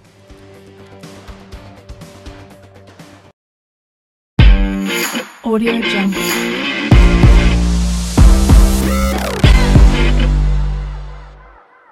Investing in residential real estate is a reliable way to build long term wealth. But being a landlord isn't easy. Mynd uses tech to take the hassle out of managing your rental properties. We handle everything from finding a tenant to collecting rent to making repairs. And you can track your cash flow and earnings on the go with the Mynd app. To learn more and get a free rental analysis, visit mynd.co. That's M Y N D dot C O today. Amazon Business honors Ricardo Gurgel, owner of Veggie Root Tavern. This week, Ricardo saved big and used Amazon Business to help his team buy commercial deep fryers at a quantity discount. Because even veggies can be fried. I'm gonna need two orders of fried fiddleheads. With business buying easier than before, Ricardo now uses his extra time to focus on growing something big. Buy smarter, dream bigger. Visit Amazon Business, your partner for smart business buying. Mmm, fiddleheads. Yum. Hey everyone, I'm Braden Cruz, your host with Suna Marketing Solutions, where my job is to figure out ways to get you attention. Abel Rodriguez with ARC Outdoorsman, where we are creating and maintaining your outdoor living. Chance Jones with Threaded Industries, where we are a clothing brand built upon giving back. Stone Shoe, Stone Coat Downflow, Seamless Guttering, Got Flow.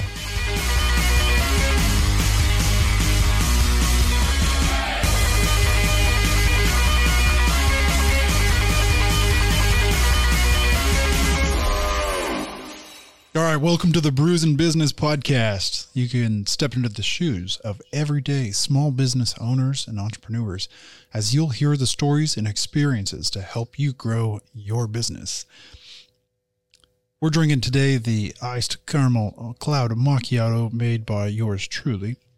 I'm your host, Braden Cruz with Suna Marketing Solutions, recording live at the Blue Studio I want you to meet your co-hosts here as always. I got Abel Rodriguez. I can't ever say your last name correctly. Rodriguez. Rod, nope, still can't do it.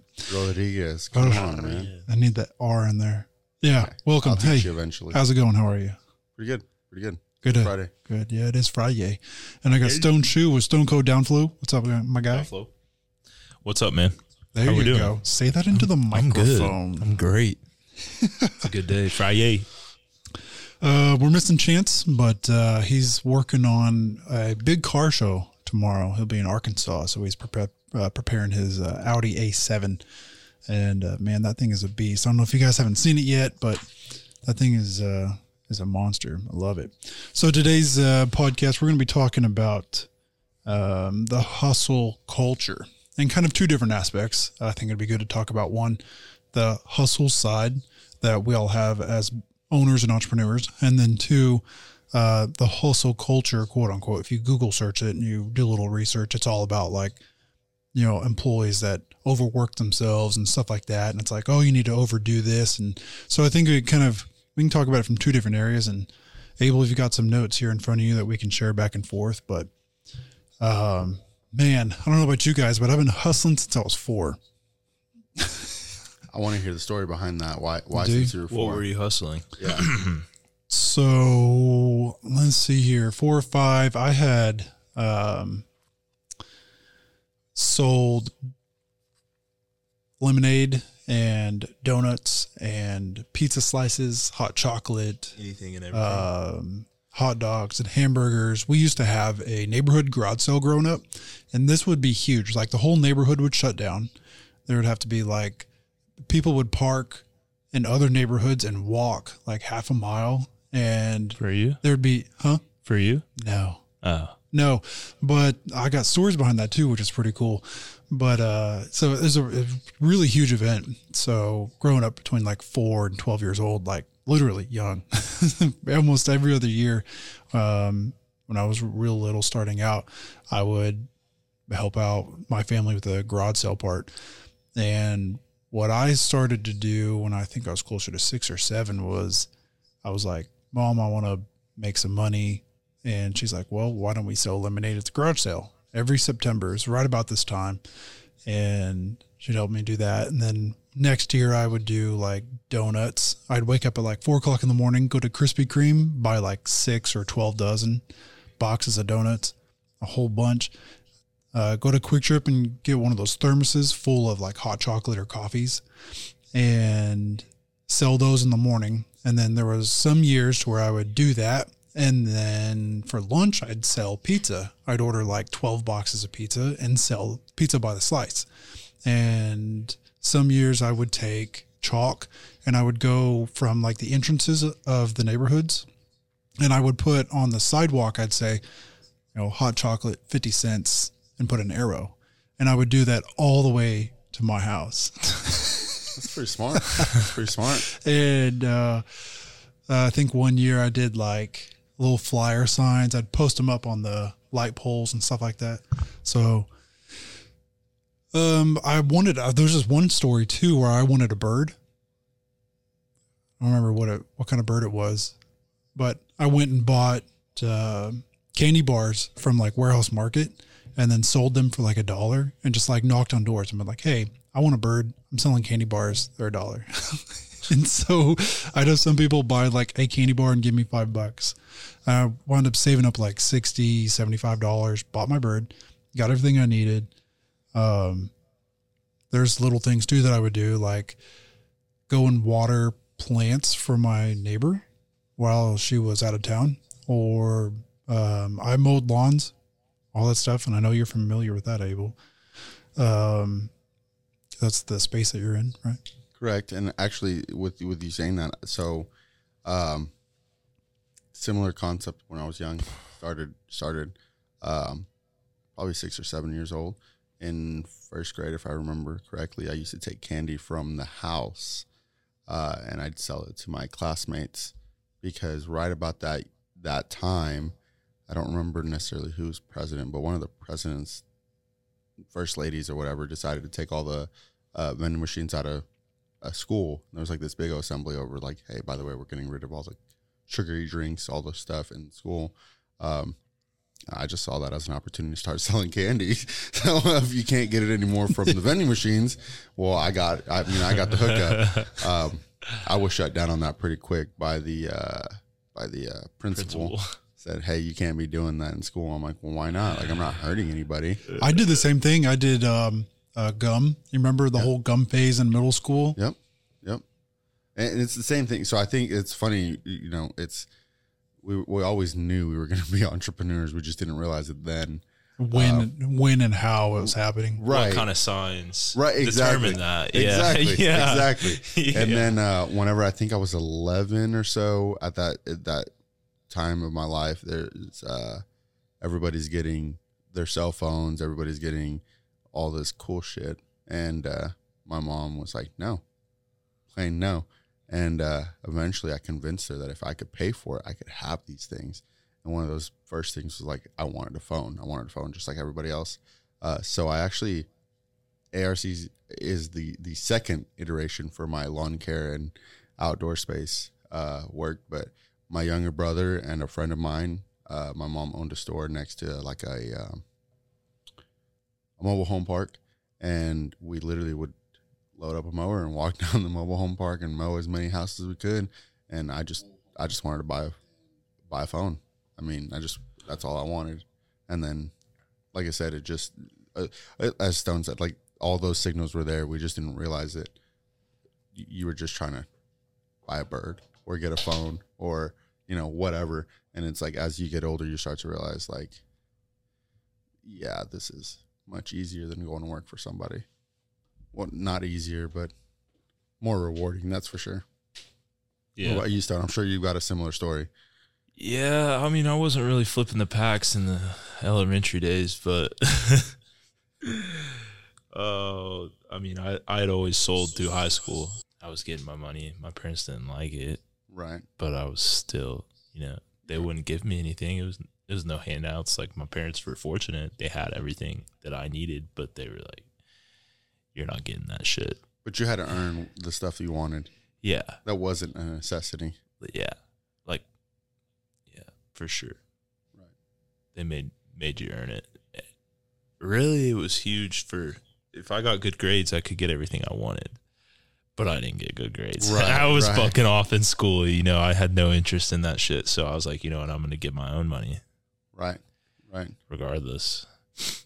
And I think that's I think you shared it maybe today, maybe yesterday on Facebook of that, like you know, the kid that was always sleeping or had terrible grades. Yeah, that probably today. probably ends up being a business owner, and it's like, man, that's honestly so true. Is because I don't know about you guys, but for me, it's like, well, you don't have good grades, you're not in sports, you're not like, you know, uh, sponsor, not sponsor, scholarships, pretty well out the window, you know. So it's yeah. like, well, what are you gonna do? You're gonna hustle, you're gonna figure it out. And uh, I actually went to college for four years, self paid for it all, and the reality is it was biggest waste of time, biggest waste of effort, and then that was really like I would say my biggest hustle phase in a sense of like as I was younger and realizing what I could accomplish because I literally put myself through four years of college and that shit's expensive, you know. And then now looking back, I'm like, well, that was a huge waste of resources, waste of mm-hmm. energy, but at least I don't have student loans, which at this point would have been forgiven apparently, you know. But but either way, like I I didn't get those handouts, you know, and it was that realization of like working for someone would have been fine, I think, for me. But the reality is there's that limitation of you're only going to achieve whatever they allow you to achieve. And being a business owner allows you to be creative in how you achieve what it is you want to achieve. Right. Right, which could be, I mean, a number of things. Really, it could be, you know. And I just happened to choose. Well, not choose. It kind of chose me, but uh, landscaping, and it's been phenomenal. Really. Did landscaping choose you, or did you choose landscaping? Man, I'm Mexican. It's kind of in the genes. I'm good at it. It hits you and you just take off running. Yeah, that's really all it is. It's what you know. It's, it's what you're best at. That's it. You just run it. You feel comfortable doing it. Yeah, um, build the confidence. You're like, you know, I can, I can.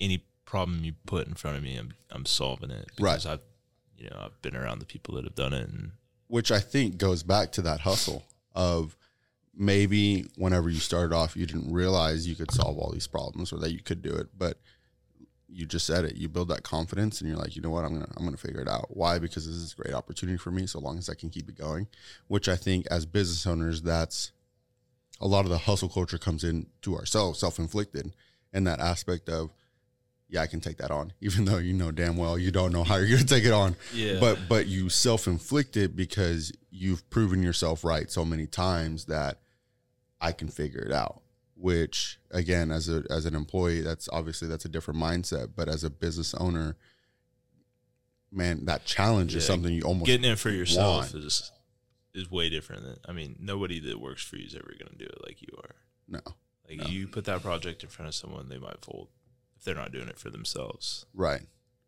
now there could be that you know every now and again you know we get lucky you come across yeah leprechaun. you get that person right right but i've got a couple leprechauns yeah, I don't. do. I don't know mm, how they do it. You do, and, and you know, try I- to instill some good values, you know.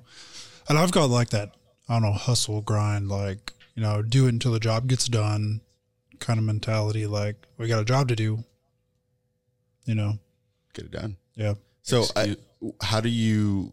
So, being that the topic's on hustle culture, you know, the big culture aspect of that being being that it is a culture, it's more or less like putting everything to the side and being so divulged in your business that nothing else matters. I want to know: Has there been a time where you realize that has happened and you had to like take a step back and figure it out, re realign yourself?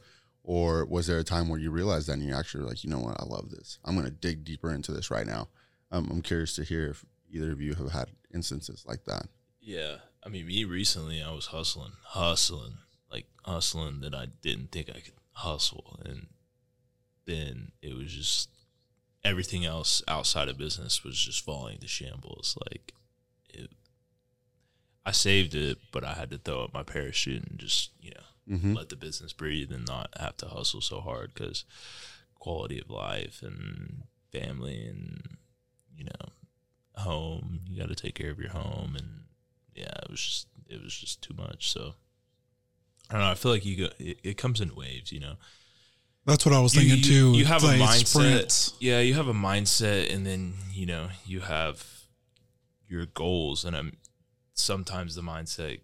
I it's where discipline comes into play, but you know you have your your mindset, and some days you wake up and it's just like you know maybe I do need to spend more time with my family. You know, maybe I should lay off the hustle a little bit and try and keep the keep things at least cordial for me. I mean, shit.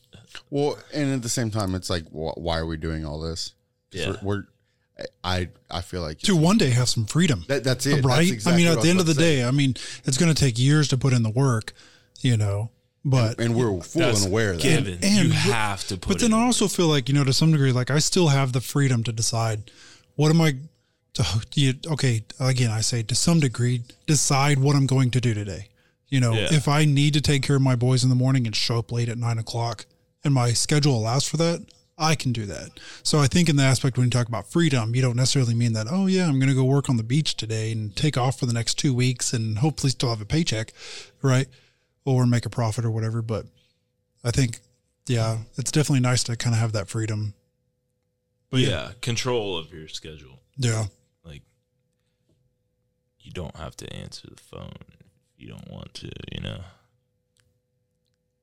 But I still have to. But but you should So hire we still someone. have you have to, the yeah, phone. you have to. But I, I mean, me sometimes I'm just like, eh, mm, nah, mm, I'll get back. I'll get to you later. Right, because you're not, in, the that mood. mental state. Exactly. Right, right. Exactly. And and you know, I think with that, it's it's the industries have a lot to do with that. Sometimes, you know, if you're in the middle of working, um, in the middle of that physical job, it's like, but I don't have the mental capacity to retain whatever it is I need to talk to you about. Yeah, like- so you have to wait, take Yeah. your little break, and then you're like, all right, I got to call my, and then you get into a whole different mindset. Yeah. that you're like now you're like, all right, well now I need to make a bunch of callbacks. I need to touch base with people. I need to, you know, it's just that shift of that that mindset.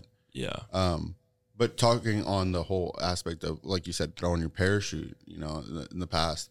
Uh, so I had an instance about a year ago um, where I actually had a full blown mental breakdown. I don't necessarily remember what happened, uh, but I was in a state where I was trying to grind a little harder and not necessarily working more hours or doing anything, but I was putting myself in a lot of uncomfortable positions. Um, I was, you know, starting to associate with people I had never associated with. I was starting to do other business work that I hadn't done before. Because as you, you, we know, there's a difference between working in the business, working on the business. I started to make that shift to work more on the business, and it was extremely uncomfortable. I mean, it's just I wasn't. This is not productive. it's like you're seem- letting go of the rope, and you Yeah. got to be able to learn how to trust people. Yeah, it's really weird. But the other thing that's weird too that I'm I'm still learning, and I still want to want to hear more though, is like learning how to trust people. And I think it comes back to you and that person building out the process and making the relationship to be able to know that they got it. Mm-hmm. Right. Yeah. Like i have been able to learn that with Devin. Like last year, like when we started, it was like, it was probably like four to six months before I was just like, all right, I'm not. I don't need to be involved anymore. Right. you know, like I still love to be involved in what we do, and then same same thing with like Bobby. Bobby, it was like, and like we're still involved really heavily in everything that we do because sales leads generates revenue and all that stuff. So like, we still have to know, talk about projections and all that kind of stuff too. And then Maddie, Maddie just onboarded like quick. Yeah. And I think that's because partially one, it's it's a lot lot on her. Uh, credit to her to just being able to adapt that quick and learn, but then also giving a little credit to me and the team on this is how we've built things, and she's been able to kind of easily just kind of grow and adapt, and then adjust to how she works. Yeah. Right. Right. Implement the system Yeah. that you have going already. Right. And So see, whenever I started working on the business, I didn't. What's have up, that. Krista? I, I didn't have that, I, and I still don't. As you know, I don't. I don't have those processes built. You know, I'm working on building those processes. So whenever I told you we need to get together and put together poster boards and, sticky we notes. That's what I did. We will. Yeah. But you know, there's a lot of other grinding to happen at the same time. Uh, but uh, And making the time to do that's hard. that's true. Um, but in that that time when I had that mental breakdown, I like I said, I was I was just putting myself in a lot of uncomfortable positions, and at the time, I felt like I was taking on more than I should, and it's a lot of that comes down to like you you guys know as soon as you guys. So I'll kind of put it in perspective. Let's say you start doing a different style of guttering, or you decide to start a podcast. There's a whole different set of tools you need. There's a whole different strategy you need, and I more or less started working on the business and I, I needed different tools. I needed different strategy. I needed a different process. And uh, I was plain and simple, like trying to figure it out. And then uh, one day I woke up, I had said yes, I was going to sub for uh, a meeting that I had never been to before for a friend of mine. And uh, I knew it wasn't necessarily a big deal, but it was something I'd never done before. I didn't have someone hold my hand. So I was like mentally really psyched up about this meeting. And I woke up in the morning, I go out and I'm like looking for my iPad, I'm looking for my backpack and it's all it's all gone. And I'm like, what the fuck just happened? so I go inside and I'm like looking everywhere and I'm like, I swear I brought this inside last night. I swear I brought this inside. So then I start looking even more and I'm like panicking and it turns out, well, my truck was broken into. All my shit was stolen. You know, iPad, notebook, every all my life was gone for the past couple months. And I I literally I don't remember much more than that. But apparently I just shut down. I texted my brother, called my brother, something like that. And I was like, hey, I'm not gonna be in. Like, I don't know what just happened. Like I can't function. This is that. And thankfully, I think that was a, a huge, beautiful time because that was me, I think, in a sense, throwing my parachute. Because after that, I actually ended up going on like a two week trip to Broken Bow out of nowhere. And when we were at that trip, um, I remember telling my wife, like, how is this possible? Like, I, I'm 26 years old, 27 years old, however old I was at the time. I'm like, and we're on a vacation. I still got paid. The business is still running. And I was able to just like literally out of nowhere just decide we're gonna go to Broken Bow. And I have the money to spend. How the hell is this even possible? This is this is not supposed to be real life. Like this is literally what people dream of. And I had to make that happen for myself. And I think that opening that parachute was that time of like realizing that you know what you do have a parachute. When was this? You just have to use it. It was about a year ago. Maybe Huh. yeah, about a year ago. Um and and again, up until that point, maybe I didn't realize you had that tool, that parachute to help you out to end times when you're just hustling a little too hard that you can lean back and at the same time helps you realize who you have on your team to help you sustain your your life and your business. And at the same time realizing that you don't always have to be doing all of that all the time. And uh, ever since then you know I, I thankfully after that week i was really able to refocus and actually really work on working on the business building relationships with you know with people that are going to help push me and and whatnot and realize that the business did need to i needed to grind in different directions um but plain and simple, that was just a, a time where I was very uncomfortable and I was just pushing myself to the limits and I literally straight up mental breakdown. And I don't remember that day. I pretty much just blacked out more or less for the rest of the day. I didn't do anything stupid, thankfully, or anything like that. But but I wasn't productive. Just go home and sleep. Yeah, pretty much. That, that's literally what happened. Yeah. And I was like, you know, but at the same time, it was like I felt like I was letting my team down because here I am, supposed to be one of the leaders, supposed to be in here. And in the back end of my mind, I'm thinking I'm weak. Sometimes they don't know though. Right. They have no idea the shit that we Should they know? Right. I, I think so, man. I mean, And Abel talks about this a lot about how he's transparent with his team. I hey, this so. is where we're It at on money. Yeah. Or hey, these are the current projects we're working on. Or hey, we got some really good leads here. Or, or this is where we need to improve. Or man, this was a this was a big fail. Like what we talked about in one of our previous episodes was about failures. You know, and we've you've talked about it as many other episodes about how you are transparent with your team and and all those different aspects. Right. And how it pays off. And I think because of that, I, I think that was it, is realizing that whenever I had that that breakdown, it helped me realize that my team is there because they're my team. You know, I didn't necessarily pick them, like they're my brothers and sisters, and like I picked handpicked a couple of guys like that are part of the team now. But you know, it the whole concept of uh you know, you you can carry a lot more together than you can by yourself. And it may be the same problem, but the second you start sharing that with someone else, it's not so hard anymore. You know, you can lift more weight, you can carry it farther, you can do all this stuff. So I think sharing that with your team, and you know, you don't necessarily have to share everything. Like, let's be real, you you can leave a lot of it out. But mm-hmm. in the sense of like, hey guys, we're about to take on a brand new builder that's like way out of our league. I just want you guys to know this is way out of league. What can we do? I need your guys' back end work. Like, because then you're not carrying the stress all by yourself. Your whole team knows how big of an opportunity this is. That is, you're you're grinding, you're hustling. So you tell your team, and then hey, you know what? All of a sudden, everybody comes together to try to make it happen. Um, but at the same time, it's like, hey guys, there's no, you know, there's there's no leads coming in, there's no this or that, and it's like you'd be surprised how quickly your team will shift with you, so long as you're transparent with them. And uh, I, I think I said a couple weeks ago, you know, same thing. There was no money, and uh, well, not that there's no money, we were short, right? And my little brother came in, he's like, well, I don't need all that money in my account. Like you can take, you know, I think it was like four or six, five hundred dollars from that account. He's like, I can, I can run on way less than that for the for the next week or two. It's like, dude, that's awesome because you're being transparent with the team. It helps you, frankly, I feel like, be able to hustle harder without having to take that whole load yourself.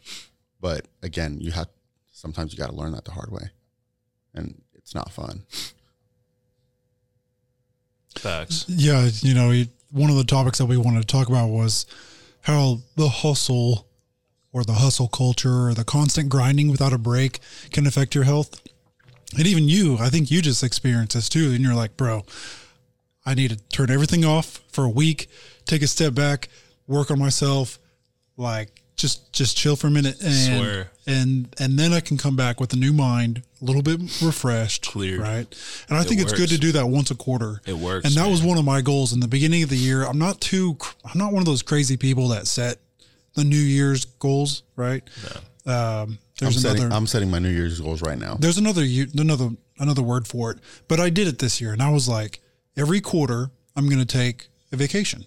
Uh, it could be a staycation or it could be an actual vacation. Um, and so far I've done that. The first quarter I went and visited my family in North Carolina, and the second quarter we visited um, Leslie's family in Texas, and then uh, next month in October I'll be going to. Um, uh, we'll be we'll be doing something else as well. Can't talk about that. And then at the end of the year, uh, right around Christmas time, my family's going to come into town, and so I'm like, okay, you know, I on all those scenarios, I could just spend time with the people that I'm closest with, right, family, and I get to step away from that hustle and that that grind, waking up at four thirty in the morning or staying up till midnight or one o'clock working or whatever it is. Sometimes that happens. That happens plenty. Yeah, right. Uh, Or you just go to sleep with that stress on your mind, and then you wake up and it's like stress there, and it's like, And you can feel it in your just stayed- chest. Shit, Yeah, I I should've just this stayed awake. yesterday, yeah. yeah, I don't know about you guys, but sometimes I can feel it in my chest. Oh yeah, you know, and you're just like, oh, you can't breathe, you know, and all that stuff. So, um, but anyway, so it's it's good to do that. And so on that topic, I think it's it's interesting to talk about too. Is is uh, with you saying that, you know, as well. This year, I've taken a lot more camping trips, and that has been my escape with the same thing. Like I'm not- Bobby's been doing that too. yeah, dude, the camping trips do it for me because Today with Amazon Business, Shannon Stuckey of Walburn Woodworking helped her team buy 63 circular saws. Okay, Andy, take it easy. Now she uses her time to focus on growing something big. Buy smarter, dream bigger. Visit Amazon Business, your partner for smart business buying. you know we're we're the hustle the hustle uh, the hustle culture that was hard. Uh i think that's more like an america thing right? Like we in america tend to feel that way. But the reality is if you look at the way we were designed as human beings we're just a bunch of animals. Like, that's just the reality. Maybe a little bit complex but we're animals. And animals are happy and most productive in the wild, in nature, just raw, no electronics around.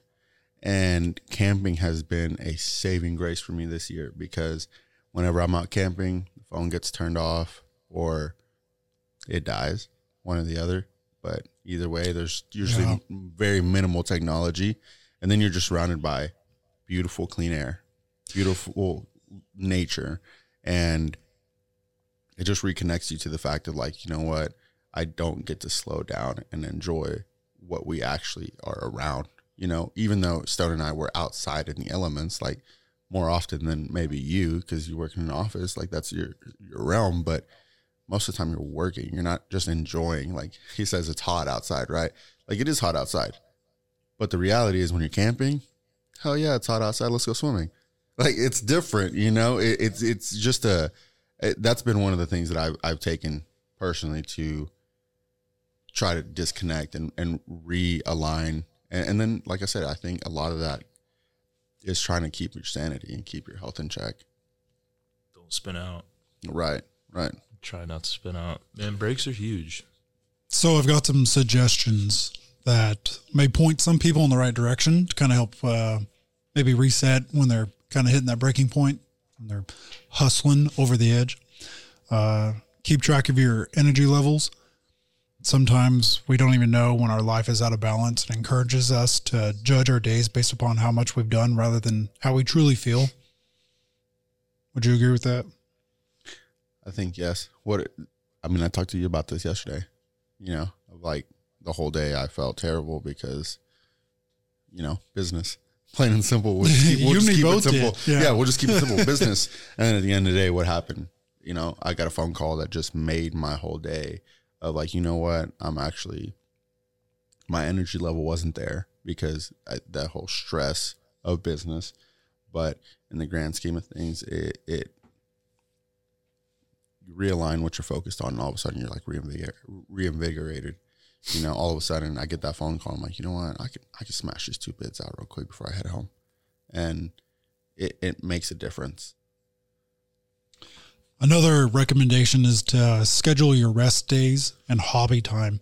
So if you're used to being consistently busy and you aren't intentional about blocking out some space for self care, your to do list will continue to consume your time. You know, it'll just eat you alive. What do you do there? I try to what I what I call is like close out my brain. So I've got a list of shit that I generally kind of overview of what I'm doing through the week, and it always sits on my desk, and I'm always looking at it. And so I try to like close out my brain to where I can go home and spend a couple hours with my kids if they're there, or a couple hours with Leslie, or a couple hours with myself. Got to do laundry. Got to do dishes. Got to take care of the dogs. Got to take them to do stuff. I got to take uh, clean my truck. I got to organize this. Oh, I got to prep for that. You know, and I'm like, sometimes I feel guilty in two ways. I feel guilty like one, I don't spend enough time with myself. With myself, just I don't know, doing whatever hobby I want. I, I feel like doing. Uh, most of the time, it's like video games. Um, it used to be riding my motorcycle until I sold it. Sad day.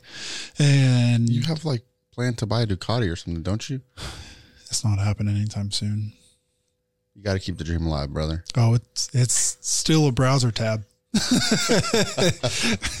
yeah, that's that's one of my ways of like a reminder. Right, Like, okay, right. that's one of my immediate goals. Like, it's that thing. Um, but I like to try to. I feel that. So the guilt thing. That's what it was. Um, sometimes I feel guilty. that I'm like, oh, I need to be doing X, Y, and Z for work. Don't go home and put that stuff to the side. It needs to get done. And then I have the other guilt that's like, okay, you're not going home, you're staying at work. Now you're not spending time with your kids or with your uh, with Leslie, right? And sometimes it's it's challenging.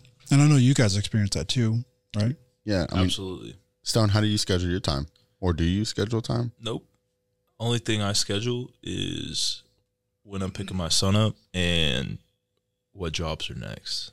We talked about this too, where we talked about scheduling and stuff, and you're like, yours is backwards. Backwards. Yeah, like oh, just depends on you know. Obviously, my leads come in, and I'm just like, I'll book my week. You know, I'll give myself time because I kind of know what's emerg. I know I'm gonna have an emergency. I'm I'm gonna have a roofer call me, be like, "Hey, bro, sorry, but I need gutters tomorrow," and I like to be the convenience guy. You know, I'll charge the extra, but those those are where I hit big on. So by booking my week backwards, it frees me up for those first two or three days that someone needs something. I'll be able to capitalize on a bigger profit. Yeah. So, so do you have any hobbies that keep you? Yeah, man. Uh, softball, slow pitch, uh, fishing, uh, hunting in the cold.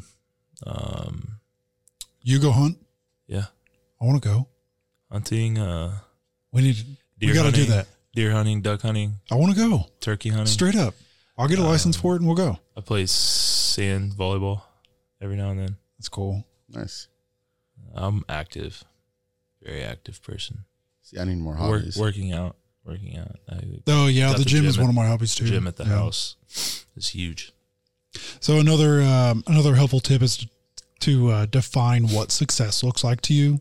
And to me, it's like, okay, the next level of success in my personal is like, I want that Ducati or that, that new motorcycle or, or whatever it is, right?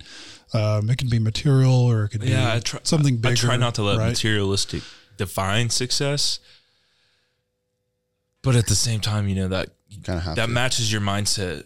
Your lifestyle is going to match your mindset, And it's tangible, How- yeah, exactly. right? So how Yeah. how what you carry yourself with, you know, everything that you've got with you materialistically. I mean, it, it builds you a confidence. It makes you want to work harder. You want more. You want to obtain more. You want to be more. You want to look better, feel better. So, like one of my versions of success was planning a uh, one week vacation every quarter throughout this year. If I complete that by the end of this year, I will have felt successful in that area. Right. Right. Right. That's how. That's yeah. So there's multiple ways to define success. Right. Yeah. Everyone places it on material items. Do you have a Lamborghini yet? Okay, you're not successful. Do you have 20 employees? Okay, you're not suc successful. Right. You know, I look up to you uh, a lot. And I'm like, oh man, this guy's got 20 employees. Like, you know, he's making it. Yeah. Right. yeah. Right. Uh, and but we're making, and you said it best too. You know, we're making it in different ways. And one of the great things that I love about doing this consistently is allowing us to network with each other, to learn how each other works, and to be able to network with other people too. Like if we bring them in as a guest or something too, we can learn their perspective on things. Like Nathan uh, Sweats with uh, the Anthem companies, and the last episode was a really good one. Mhm. He said a lot of really great stuff, and he went from having eight companies now down to three over a period of what twenty years, Mhm. something like that. Mhm. So You can't really scale your success with other people's success though, because that's where you'll fuck yourself up straight Right. up. compare. Yeah. you Fuck yourself. So up. hey, they're here. I need to be there in order to be successful. Yeah. Like no. So that's one thing too that I've learned over the years, and it's like set your own levels of success of where you want to be. You know.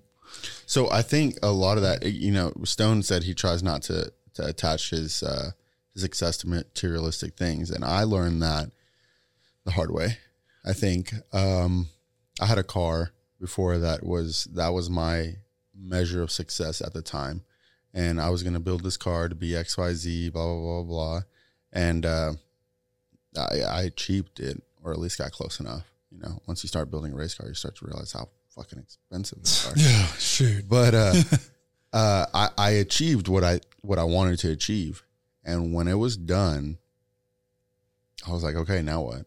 You know, I had spent all this money, I had spent all this time, and I think I took it out three, four times maybe, and I beat the crap out of. And it was fun, but then what? Like there, there, there was just no real happiness to it, you know.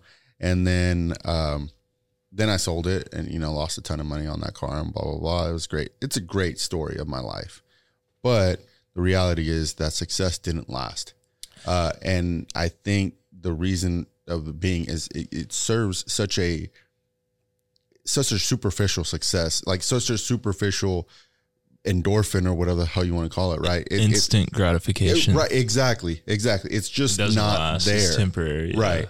You'll And, burn uh, out on it. It doesn't really actually mean you know it's- Anything.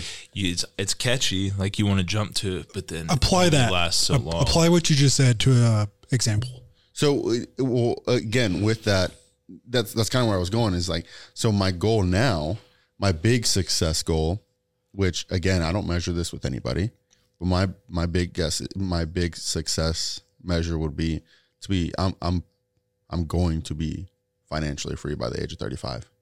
Everybody tells me that's impossible, and I'm like, well, maybe for you, but that's going to happen for me.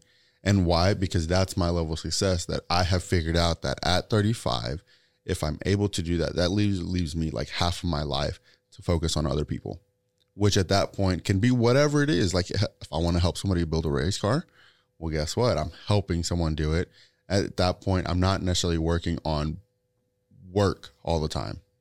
Um, but again, with that, it's there, there's no materialistic aspect to it. There's two ways to achieve that that financial freedom: increase your income, lower your expenses. Neither one of those is going to actually provide me anything. And and by financially free by 35 doesn't mean I need to be living in a mansion. Like just give me a nice little house my family can live in, please, a garage, you know, a decent yard. But it doesn't have to be huge. It just needs to be enough to make me happy. Now, on a mm. materialistic level, which I think as humans we have both, we have that tendency to need, excuse me, to, to need both. But right now, it's we just got my wife her car, right? That's a huge stress, awesome, wonderful. But on the back end, we were talking about this earlier. My family needs a bigger house. So on a materialist material aspect, it's like, well, now I need to find a house for my family. I think you explained this pretty well. Right. Well, well, and on the back end thing is that that dream is still with that house because so everybody in not everybody, a lot of people my age, they're buying their houses and they're thinking, okay, this is my dream house. So I'm going to be here for 10, 15 years. This is blah, blah, blah. Like, no, my family needs a bigger house, but the bigger house has to be able to cash flow and make money within two years. I'm going to move out and buy another house. I'm going to do the exact same thing because I'm simultaneously working two things. I'm working my business and I'm slowly going to build a real estate portfolio that will help build me that cash flow and that financial freedom by the time I'm 35. Leslie and I have talked about doing that. You should. Moving into a house uh, May or June next summer, living in it for a couple of years, maybe fixing up a few things or just, you know, hanging out in it and then moving out. Right. Selling or keeping it and renting it. Right. Right. Well, and that's the thing. Yeah. We, we would keep it and rent it. And uh, like I said, it's just that that realistic aspect of you have there. There's always a materialistic attachment to some sort of success. We always we're always in habit 100%. that hey Yeah. that new truck or set of wheels or a, go a- of a bike or that or whatever. Right. But there has to be a bigger something that drives you. And again, sometimes that bigger something, not not sometimes. We let's be real. We live in this world. That something is always going to somehow monetarily be attached to some some level of money. You just have to realize that if you hit sixty grand, okay, it's going to leave you a certain level of happiness. Yeah. But now you're going to want a hundred. The chase. Right. Now It's you're going to want chase. 100. The chase is you're never- you're never catching the chase. exactly. Yeah. Versus if you restructure that that mindset of, hey, I want to be financially free. There's no monetary value to that at all. Yeah. My success can change so long as by the age of 35, I'm no longer chasing that dollar. I'm chasing the experience. I'm chasing the like I've always had this dream I was going to change the world. I don't know how, but like that at the age of 35, if I can hit that, I can focus on changing the world. Yeah you don't change it in one. Uh, I think I've heard it's, the it's difference. impacts, Right, You know, right. You leave people feeling better before Exactly. they came in the room, exactly. Than when they walk out. You know, that's the impact. Those little ones add up. They add Exactly. up, and then And that materialistic thing is gone like that. It doesn't mean anything. Yeah. Sorry, Hmm. I didn't mean to keep rambling. Oh no no no! Appreciate it. You always tell good stories. Oh man, and good insights. Instagram loves you, bro. Oh, I appreciate that Instagram. By the way, I'm gonna get off social media again because of you guys. No, I'm just kidding. but I mean, it's just the truth, you know. Like we hustle so hard, and I think the hustle culture has a lot to do with what we see, like on Instagram, on Facebook. Every- It's it's a it's a what is that? The like a you know, like a winning reels or the the highlight show or whatever of our lives. But it's like the reality of it is that's not Yeah, it everyday only shows the life. good. Yeah, it's not everyday life, you know, and doesn't show the process. It, It- shows it doesn't. the- Exactly. I wouldn't even say it shows the outcome. It really just shows a false narrative outcome.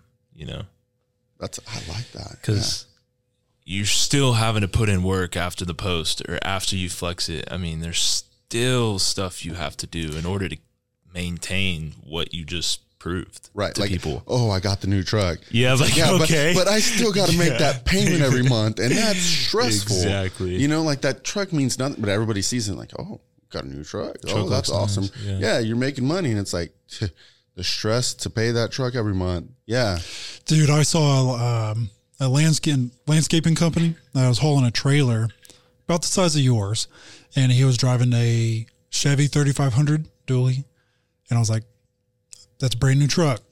That's a pretty payment, right?" So oh, just because you see that and you're like, "Man, that's a nice new truck" or whatever, doesn't necessarily mean doesn't you know, mean anything What's Yeah. in the trailer? Right. That's what I ask. I mean, that's I want to know what's in the trailer. Fuck the truck. Let's see what you got in the trailer. and you know it's funny Because all my because all my shit is loaded down. Like, so I mean, obviously my nice trailer is cool, looks great on the outside. The inside's good, but on my other trailers, they're they're kind of jank. But it's what's inside them. right it's And- what's inside the trailer I, I think that's a great way to put it because because it's the same thing on our end. Like sometimes you need that newer truck, you need that bigger truck, and let's be let's be real. Banks are going to loan you sixty grand on a newer truck at a three percent interest, maybe four percent interest, all day long. Not even like you walk in and they'll gladly give it to you. Here you go. Now, if you walk in and you try to buy a five thousand, ten thousand dollar truck, well, here's a 30% interest loan. And here's, it's like, what the hell? Like, it doesn't make any sense. So, on a business end, it's like, what, 4%, I can justify that cost because it's more or less free money, like, it, almost free money. But the reality is, come on, bro. But on the, uh, bro, on the back end, you know, as as Stone says, like the trailers, you should see some of our trailers. Like they are janky, but it doesn't matter because they work. Yeah. and they're paid off, and they they make shit happen. And it's like in the grand scheme of things, it's just payments. It's it's all the bank's money, you know, and and people just measure that success, and they don't realize like we disregard that. That's literally just another payment. I feel like it's easier for someone to go out and get a vehicle, the nicest vehicle or whatever. They somehow the dealership or whoever will bend backwards in order to get you in that vehicle. But if it's to get a loan for like two Scags, and, Oh, yeah.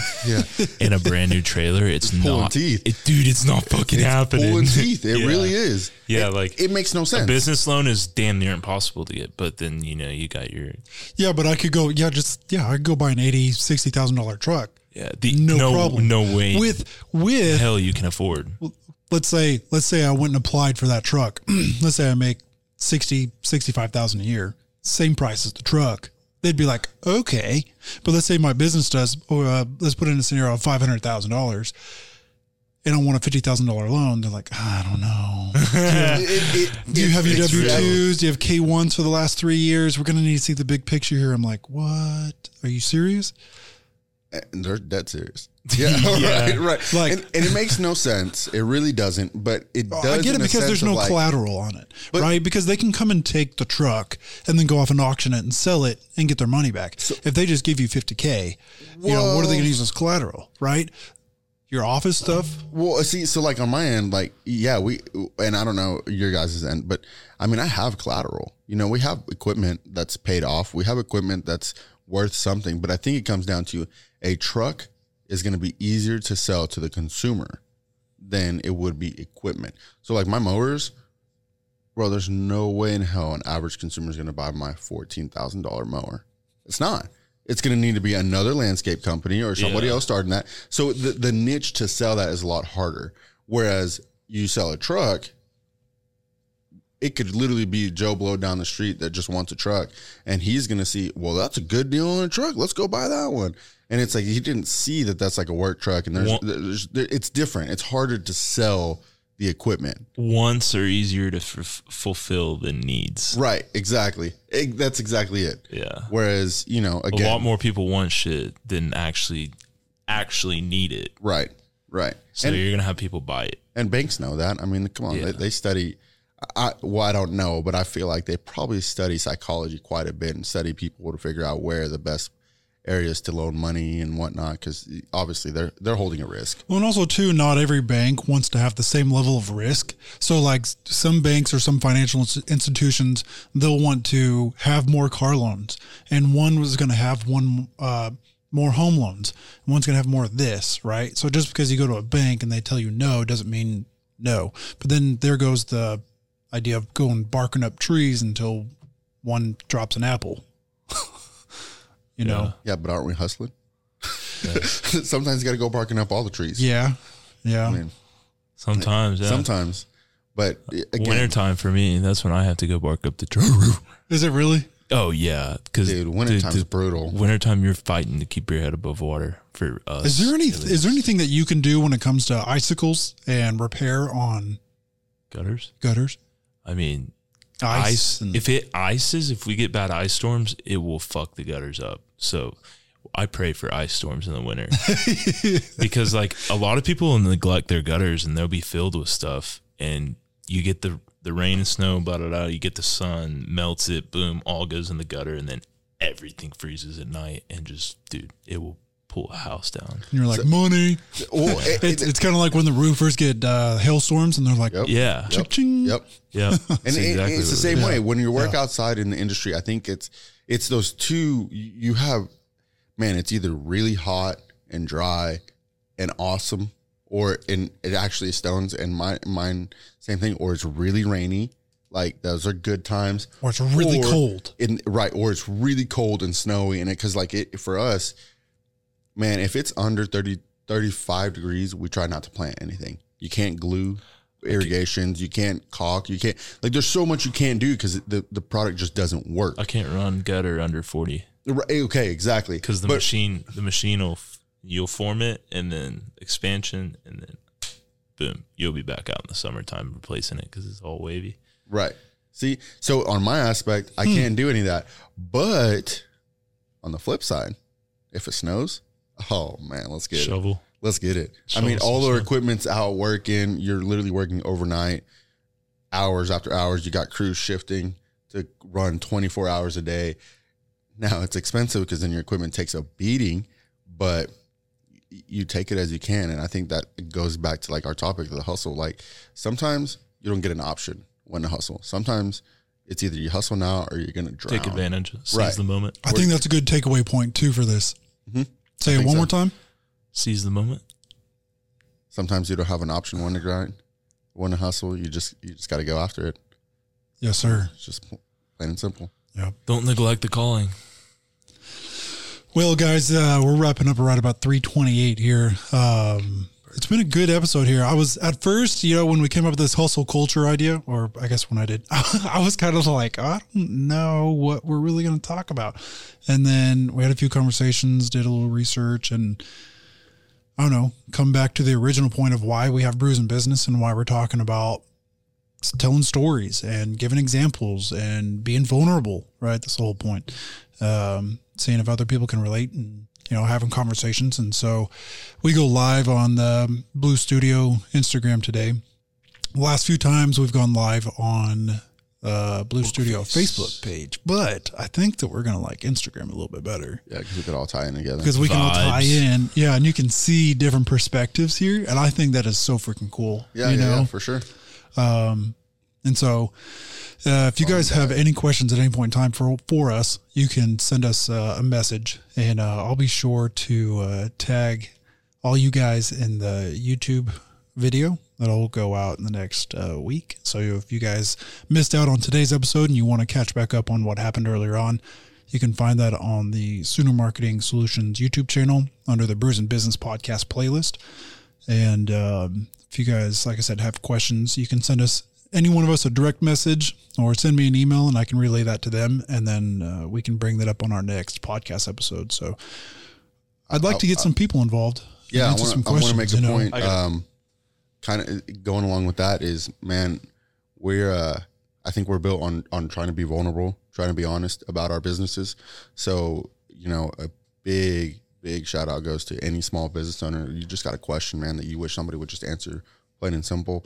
Sometimes the answer is not, you know. What is What- it? MX plus B equals Y. Like, and we not we that may not have the perfect answer Right. for it, but we're at least you know a brain, another set of brains that can exactly you know share an opinion or a different viewpoint that's from outside your perspective, right? Absolutely. It's huge. Yeah. I have a couple people uh that I lean to whenever you know, stuff isn't going my way. You kind of go, you talk with them, you get some they just they give you that knowledge. They sometimes people have been through what you've been through. Getting that um And maybe they haven't just yet, and you that can reassurance. man. That reassurance is huge, you know. For sure. Everyone needs it. Oh, absolutely. And just sometimes you just need to bitch with each other.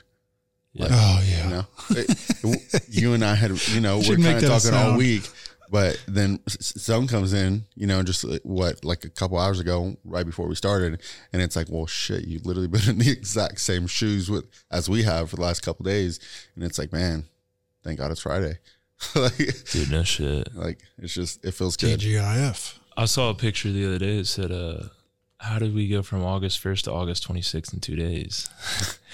and I was like, no shit, dude. How did we get here so fast? I already feel like Christmas is going to be next next week.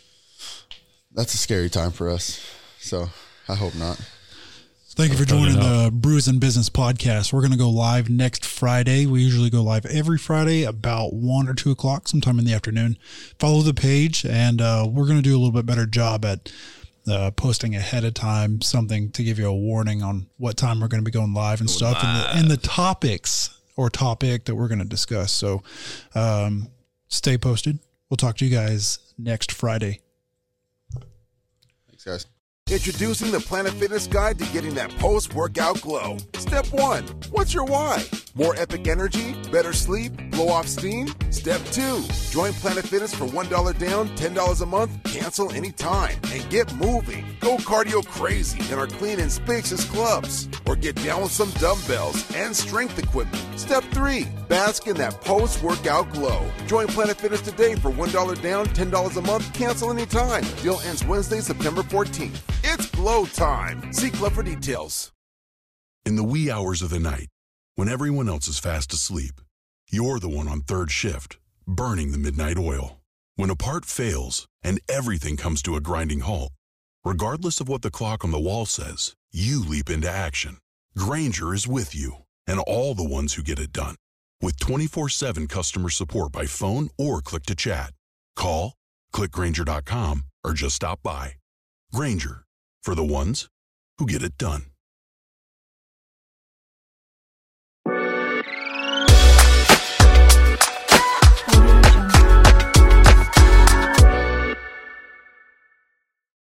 Hi, welcome. This is Dr. John Demartini. This is one of the most amazing and inspiring shows that you can listen into. If you want to be on the edge of your seats, if you want to open up your heart, if you want to expand your mind, and you want to meet incredible people, stay tuned because you're just about to experience a transformative radio show that will change your life. And you're listening to the Dr. Pat Show that's coming up right next. Welcome to the Dr. Pat Show. Talk radio to thrive by. Powerful, inspiring, and coming to you live, bringing you stories of people like you and me, busting through and living life full out. Get ready to dare to wonder what your life would be like if you knew you could not fail. Hey, everybody, welcome. It's so great to have all of you tune us in and turn us on. We got a fabulous show for you today. Uh, I have to say, Benny, I'm still getting used to the new time spot, but I'm kind of loving it. You know, we're not you. Do you feel me right there? Oh, and I've done it for 20 years. And so you'll you'll eventually slide right in and it'll be just like, you know, the back of your hand. No problems. Easy peasy. Yeah. Let, let's, let's ask Jacob. Hey Jacob, how you feel Hmm. about the new time slot? Right, kind of gets you moving early. you know, you guys take kind of the the hard stuff, so I can kind of sit back and just enjoy the show. So it's a great way to start my day. Oh my gosh, don't you just love that? Well, I'll tell you, both of you fasten your seatbelts because we have a fabulous guest. I want to thank you all for uh, tuning us in, turning us on here for this time spot. And I promise you, we have quite a bit that we're planning for you and with this flagship station. And today's show is the beginning of that. When I think about people that make choices in their lives, and they make these choices from a combination of, and this is my language, mind, body, and soul. And you look at your life and you're well accomplished. You know, you've got all the credentials. You know what you're doing in life. But if you heard my story, that wasn't going to be it. Even though you you do all the things society wants you to do, somewhere along the way, you discover something in your heart. And when you discover that something in your heart, it is very, very difficult to carve out a pathway that doesn't come from there. Today, I want you to meet an amazing woman. You know, Dr. Vijaya Nair joining me here today, amazing woman, amazing doctor. And when you think and hear what she has to say, I challenge you not to be energized. I challenge you not to be able to step up and say to yourself, I am going to do what I need to do to understand the absolutely del- just debilitating aspect of stress and anxiety. And if you're who she is, Harvard and Columbia University trained physician, transformational health and business coach, medical researcher, best-selling author, international speaker, and hopefully a regular on our network, you will discover that this is not a conversation that she takes lightly, but she does take a light approach to it. She has taught visualization, you know, guided imagery, all of these things you've heard about. But what is it she has learned from this journey beyond the credentials, beyond the degree? That's what you're going to hear today. In addition to understanding that today, the three pillars to transform stress into power, freedom, and balance, the way to do that is within you. It's within you. But what is it she's done to discover that for herself? It's so great, Dr. Vijaya. Dr. Vijaya, thank you for joining me here today. It's so good to have you here. It's so fun to be on your show, Dr. Pat. It's such a honor. May I call you Pat?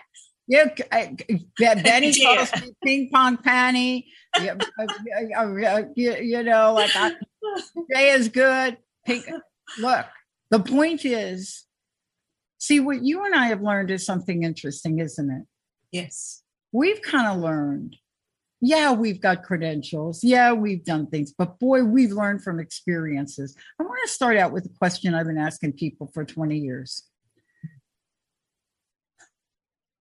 First of all, thank you for doing what you do because the world needs this now more than they ever had. I, I thought maybe we needed it in 2007 and 8, but I, I look at this now. We don't even have the medical research yet all available to us to see what the full impact is. But I got to ask you this question. outside of you and I being closeted ping pong players, I would love to know. Here you are today. I barely scratched the surface on what you do. What were some of the challenges? What were some of the obstacles? What did you Oh. overcome to get you right here now? Oh, we didn't even go in there. So, all of you listeners out there, and those of you who identify with any of the challenges or all of the challenges uh, that I've gone through and Dr. Pat has gone through, uh, welcome to the Club of Transformational Network talk show. you know, that is a unique uh, kind of like, and, and you may have like been right in the center of it or, you know, right in the middle of it, or you may have just overcome it, some of your challenges. But I hate to tell people this, that, that there is 10,000 challenges ahead of us. And it's like, what's going out there, it's not as bad as what you have gone through and the lessons you have learned. And Yeah. so, what what are the challenges I have? Oh, like diagnosed with two cancers, uh, about to lose my child, my children, three kids, um, lose my job, um, uh, didn't get a visa in time, you know, to stay in the United States. Um, what else can go? Oh, didn't have insurance, no money. You know, anybody who wants to talk about any of these challenges, there there is today's talk will just bring you how to transform your immense stress because that was what i was going to go was going through.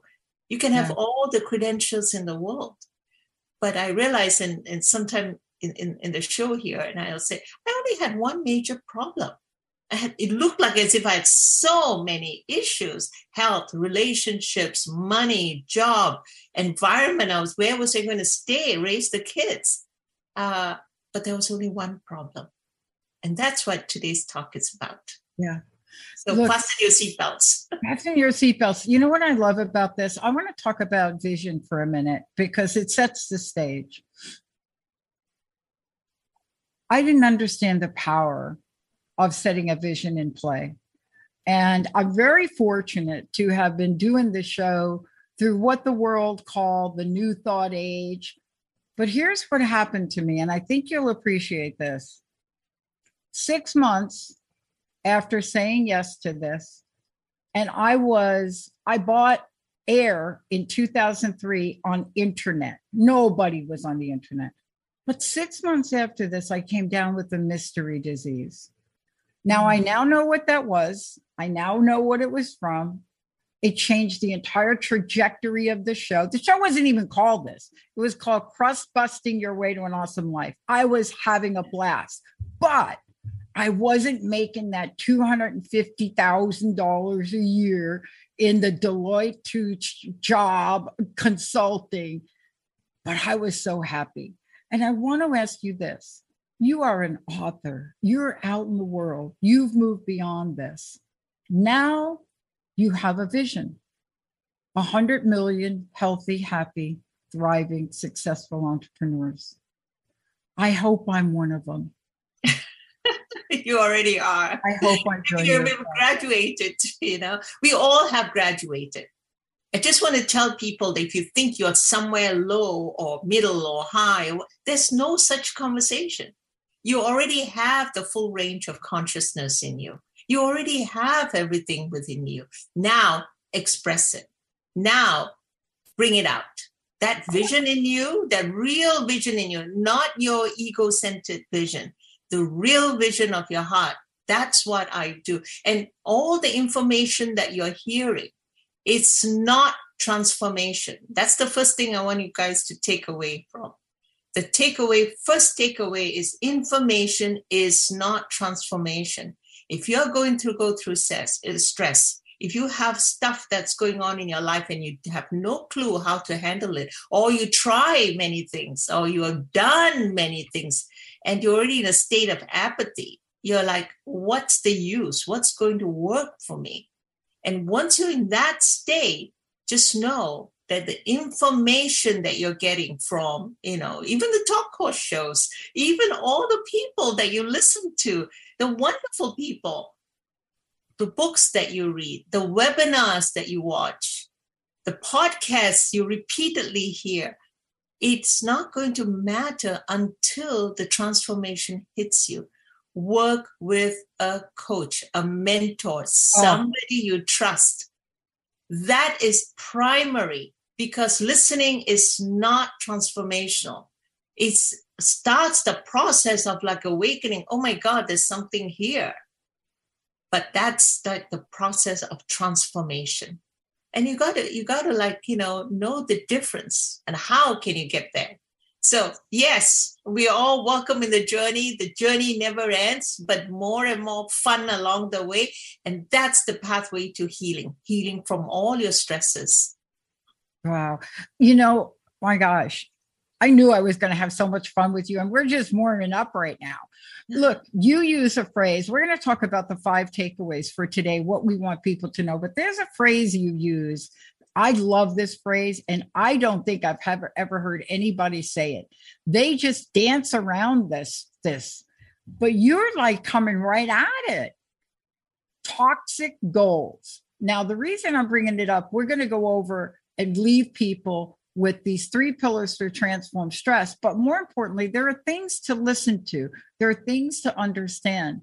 But I don't think people understand how show stopping a toxic goal is. From your point of view, you teach it, it's in your webinars. It's a fabulous term tell us what that is because I think if people saw this, they'd be like, oh my goodness, I see exactly what she's saying. Yeah, we have to apply things to our life. And I am a number one for toxic goal. I used to teach toxic goal. I didn't even know what that meant. but all the personal development mentors and people I worked with all my life, were like, wow, you have to do this. And if you like your, eh, you know, set this goal if that's what you want. And then all the productivity apps will come out and all the sheets will come out. Oh, are you procrastinating? Oh, you have to do this, this, this, this, this. It was all behavior based. And there, there is a role for behavior, but the fundamental understanding, the shift that I had when I had my own near death experience, I was bleeding like crazy bleeding away, hemorrhaging from uterine uh, uh, uh, fibroids, and they thought was cancerous. So it was like right in that state, you know, you were like looking at yourself and it says, you know, how worse can it get? How bad? Well, it had to get much worse. But I had a near death experience back. And when I had that near death experience, I heard, I saw, I recognize a lot of things that it took me years 20 years to like wow find out what it meant. So toxic goals was the first thing i heard. And it was like the, the first thing that i heard was when i was going through the divorce when i was going through the near bankruptcy when i was going through like i'm going to lose my kids. Heck i was going to lose my life. And what i heard was your feelings are only coming from your thinking in the moment. Your feelings are coming from your thinking in the moment. That means the world, my ex husband, he didn't cause my grief. He didn't cause anything. He, the world didn't do that to me. Oh, the lack of a job didn't do that to me. My bank account didn't do, or lack of funds in my bank account didn't do that to me.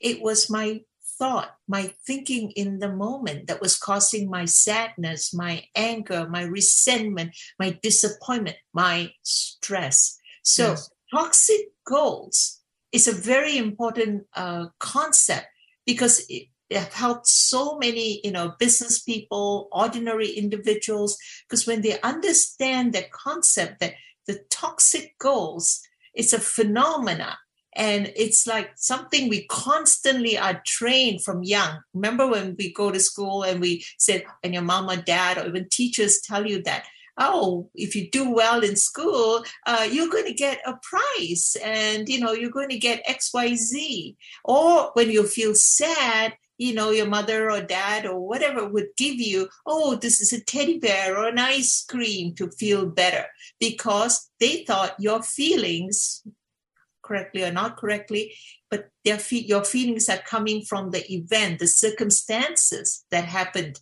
in uh, in life. But underneath, but we are constantly told that the fulfillment, peace of mind, or satisfaction comes from money, the material possessions, accomplishments, the job status, or even the weather. right? Yeah, or COVID, whatever, you know. But so a toxic goal is making a goal from an external, from all these things that you have to do in order to feel good. The fulfillment. Remember, I talked about it? Fulfillment, yeah. the happiness, you know, everything comes from fulfilling that goal. That it's to to really believe in that. And we all do. We grew up in that culture but you believe that I'll be happy when I achieve that goal, or I'm not happy because I don't have my goal yet. Or if I had my goal, the running conversation, if I had my goal, I'll be really happy. Well, the problem is it doesn't work that way. And you yeah. don't have to have a near death experience to believe in that because it's all over all the spiritual text talk about it all the, uh, the, the, the depth, the essence of all the faiths talk about it, but we didn't hear it. We yeah. don't hear it. And we forget. And it's a it's a great spiritual truth. Like all spiritual truths, it comes and it goes. It comes, it hasn't stuck in yet. Whereas you feel that your goals will make you happy. That is a more believable, that has been ingrained in all of us as a habit. It's just not true. So mm. when you figure that out, that it's my feelings, they're not coming from the goal, it's coming from my thinking in the moment. And if your thinking is habitually, you know, pessimistic or optimistic or filled with shame and guilt, your feelings are in perfect alignment. Crappy thoughts, guilty thoughts, guilty feelings, and guilty results. So you you you guilt ridden, anxiety ridden results. You may have your results, you may get your goal, but you're filled with anger and fear and upset because that's what you started with. And so that doesn't go away. And then it's next goal, next goal. You jump over the loop. Now, a goal can be even noble. Like for me, when I went to Harvard, it was to gain the knowledge to free my people who were in uh, institutions. There were thousands of people at that time, you know, in institutions, locked up in mental institutions. And I wanted to know what can be done. Does it mean you have a chronic mental illness? You have to be locked up for life? As you know what the the Singapore government uh, you know said that you have to do, and you know you can't release harmful people to the streets. So there's variants of that thinking in the world, all over the world, right now, even here, the yeah. fear model, right? It wasn't so. But so even a noble goal, even I say, oh no, I'm doing something, I'm making money for my kids, I'm doing something to save the world your feelings do not come from that. The feelings only come from your thinking in the moment. And thinking like the weather, they can change. We have 70,000 thoughts every day. And it's like, you know, it can change. Morning, you can have one thought, afternoon, another thought, evening, another thought. So your feelings also change. So then what do you do? Go ahead, Dr. Pat. Well, that's what we're going to talk about because you see, this is really, the, this is pivotal what you're talking about, what you're teaching. Two things I want to comment on. One, I encourage people out there don't think you can do this alone. I thought I could do half my first half of my life. I thought I could do alone, and I realized I couldn't. You know, coaches, mentors, whatever you want to call them, they are essential in the world we're living in right now. And. I love that you said that because both of us know the power of that and the power of helping others in that way. You know, uh, the other thing that you've talked about is these things in life will show up negative bank account balances, people that will let you down, relationships that will break up. But I think what you're talking about, what you help people with, what your webinars are about, is to understand that these things do not have to define us. We don't have to become them. We don't have to become our bankruptcy. We don't have to become that. But yet we don't have the tools, and that's what you're teaching. You know, tell people a little bit because you're teaching this, you've written a book about it. I would love folks to know two things before we continue. One, how do they find out more about you? How do they work with you? How do they sign up for your webinar? Because this is not like, oh, maybe I have the time. This is essential right now for people to get help, even if they don't think they can. So tell folks, if you don't mind, the various ways they can connect with you. Oh, there's a ton of ways, and and I know I saw. I would love you guys if you feel so, you know, if you feel the calling. You know, I want to know what she's talking about, and I want to know more about it. Watch the webinar, the three pillars to power stress uh, to to or transform stress into power, freedom, and balance, and that's in uh, www.gobeyondstress forward slash webinar. That's simple as that. Sign up is an automatic webinar. So it plays at your time, convenient times, and watch the webinar. It's 45 minutes. So choose a time that you know you can watch or watch just a little bit of it and then come back and finish the rest. And then if you feel called to and you see and and take notes, but the notes I want you to take are about insights that you had a fresh new thought, an idea how what she's talking about, you know, how does it relate to my life? What have I done? And we all have had goals. We've all been told, oh, the external circumstances are all important. No, this lady is saying no, it didn't matter.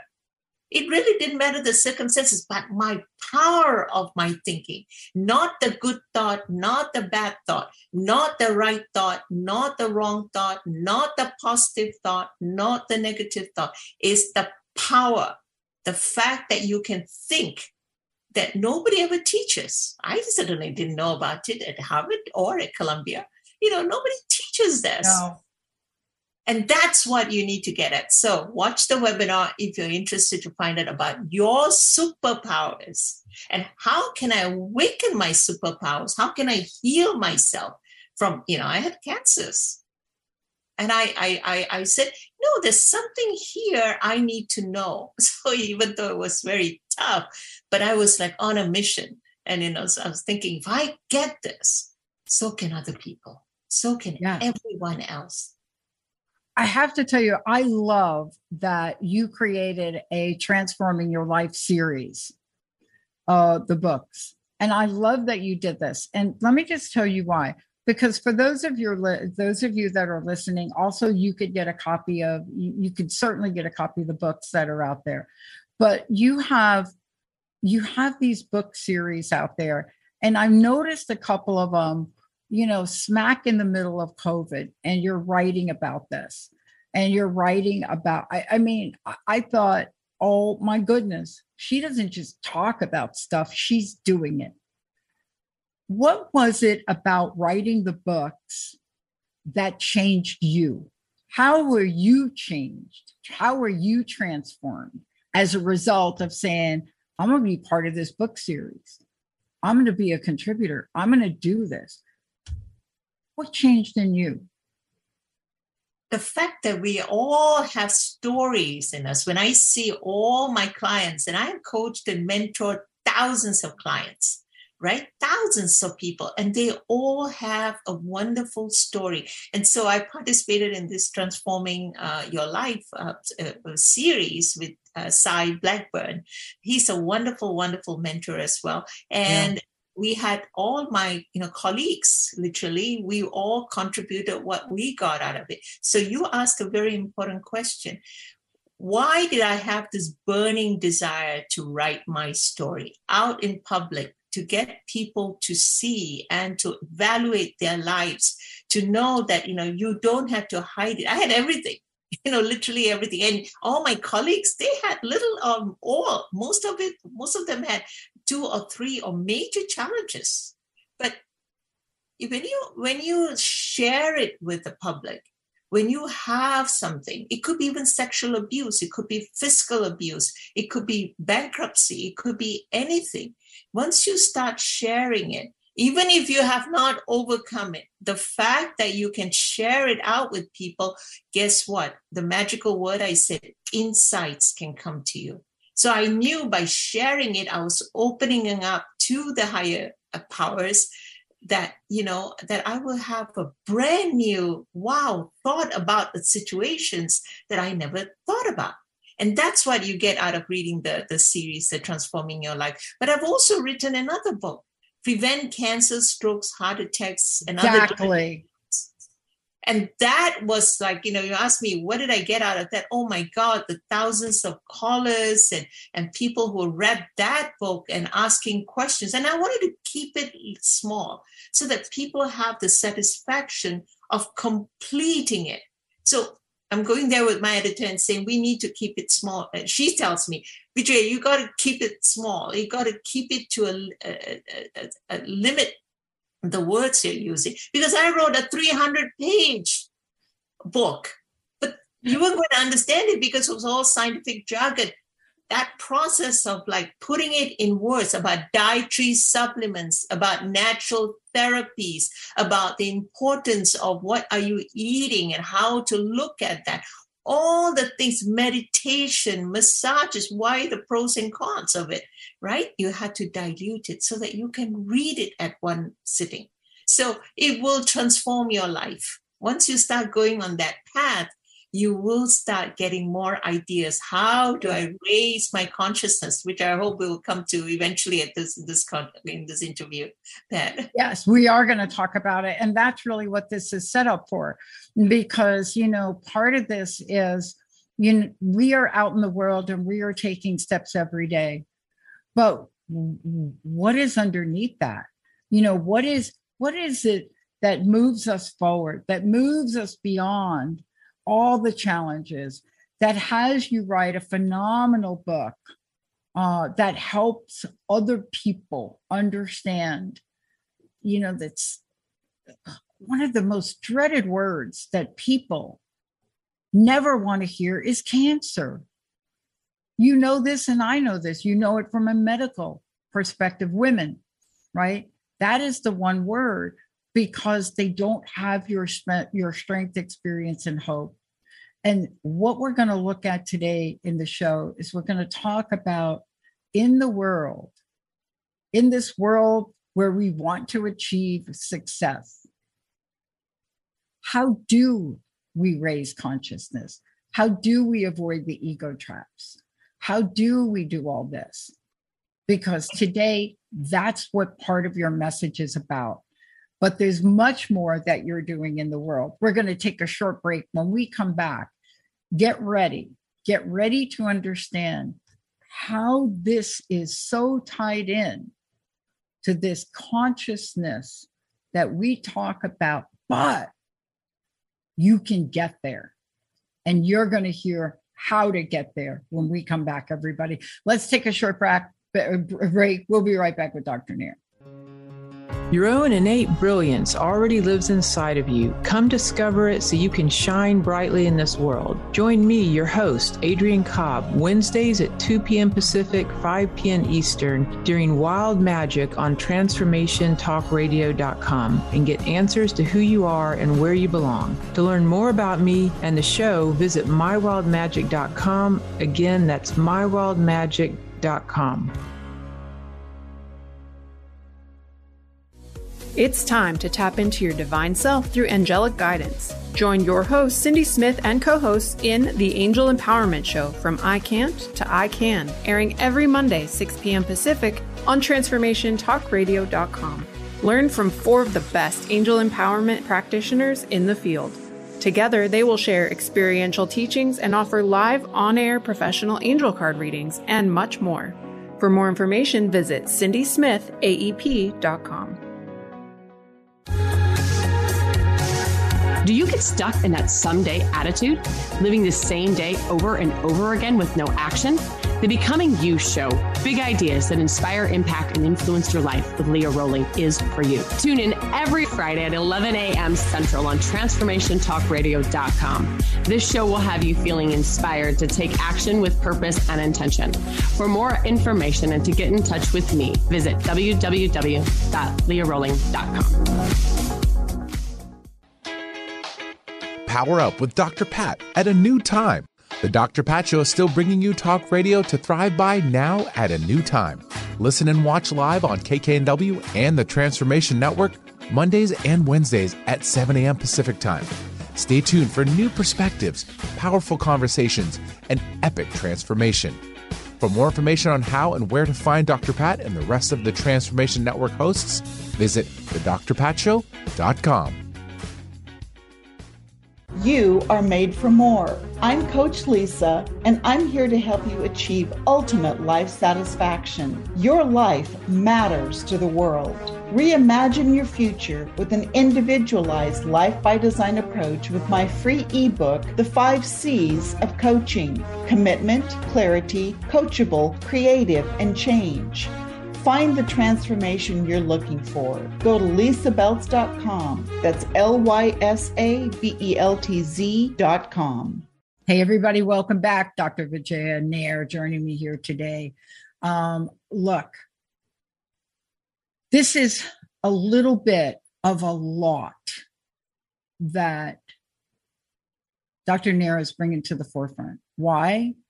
Because you, obviously you can see she's passionate, but it goes beyond that.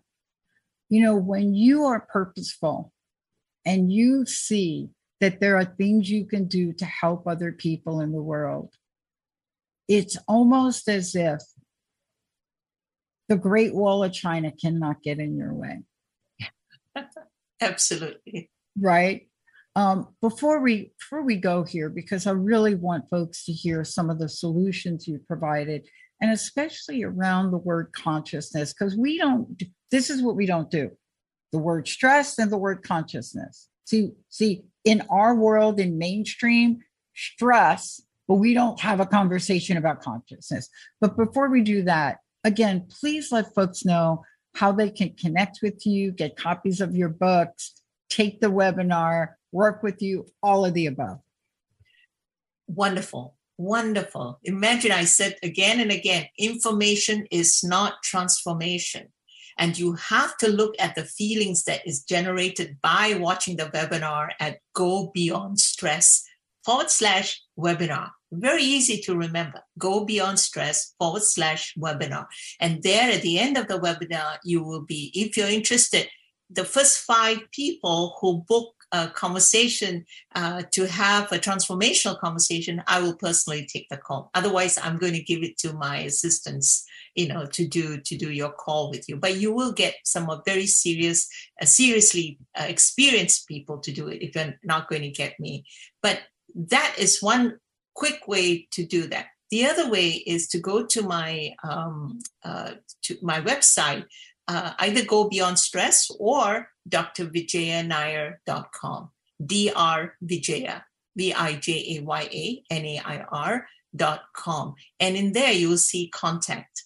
And I give lots of emails. Put your emails down and put your uh, contact information down there. Uh, just your name and your uh, email address, best email address. And I sent you so many emails.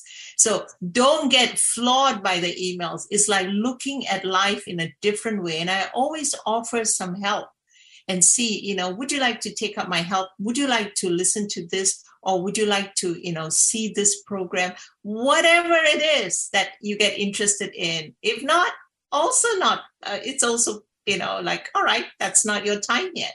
Yeah. But the question you asked about consciousness, and stress what have the two got in common? It's like it looks like apples and oranges right? Uh, jacob would you put up that diagram? Now i don't want you guys any one of you to get very uh, flawed by this diagram because there's a lot of research and this is the the the, the what i do with my clients because yeah. they have the most important thing is you got to understand. And it's called a map of consciousness. And this work was developed by a brilliant, brilliant psychiatrist uh, by the name of Dr. David Hawkins. You can find his uh, book, that this diagram. Powerful book. Yeah, Power versus Force and that's a wonderful book you know but my god the first two chapters are very hard to read i can't believe you and i have that in common i honestly can't believe it because i was given two books at a point in time in my life where i was no way i was going to absorb them you know what i mean? But people knew. I don't know how they knew. One book was that book and you're right about it. The other book was a book by Viktor Frankl.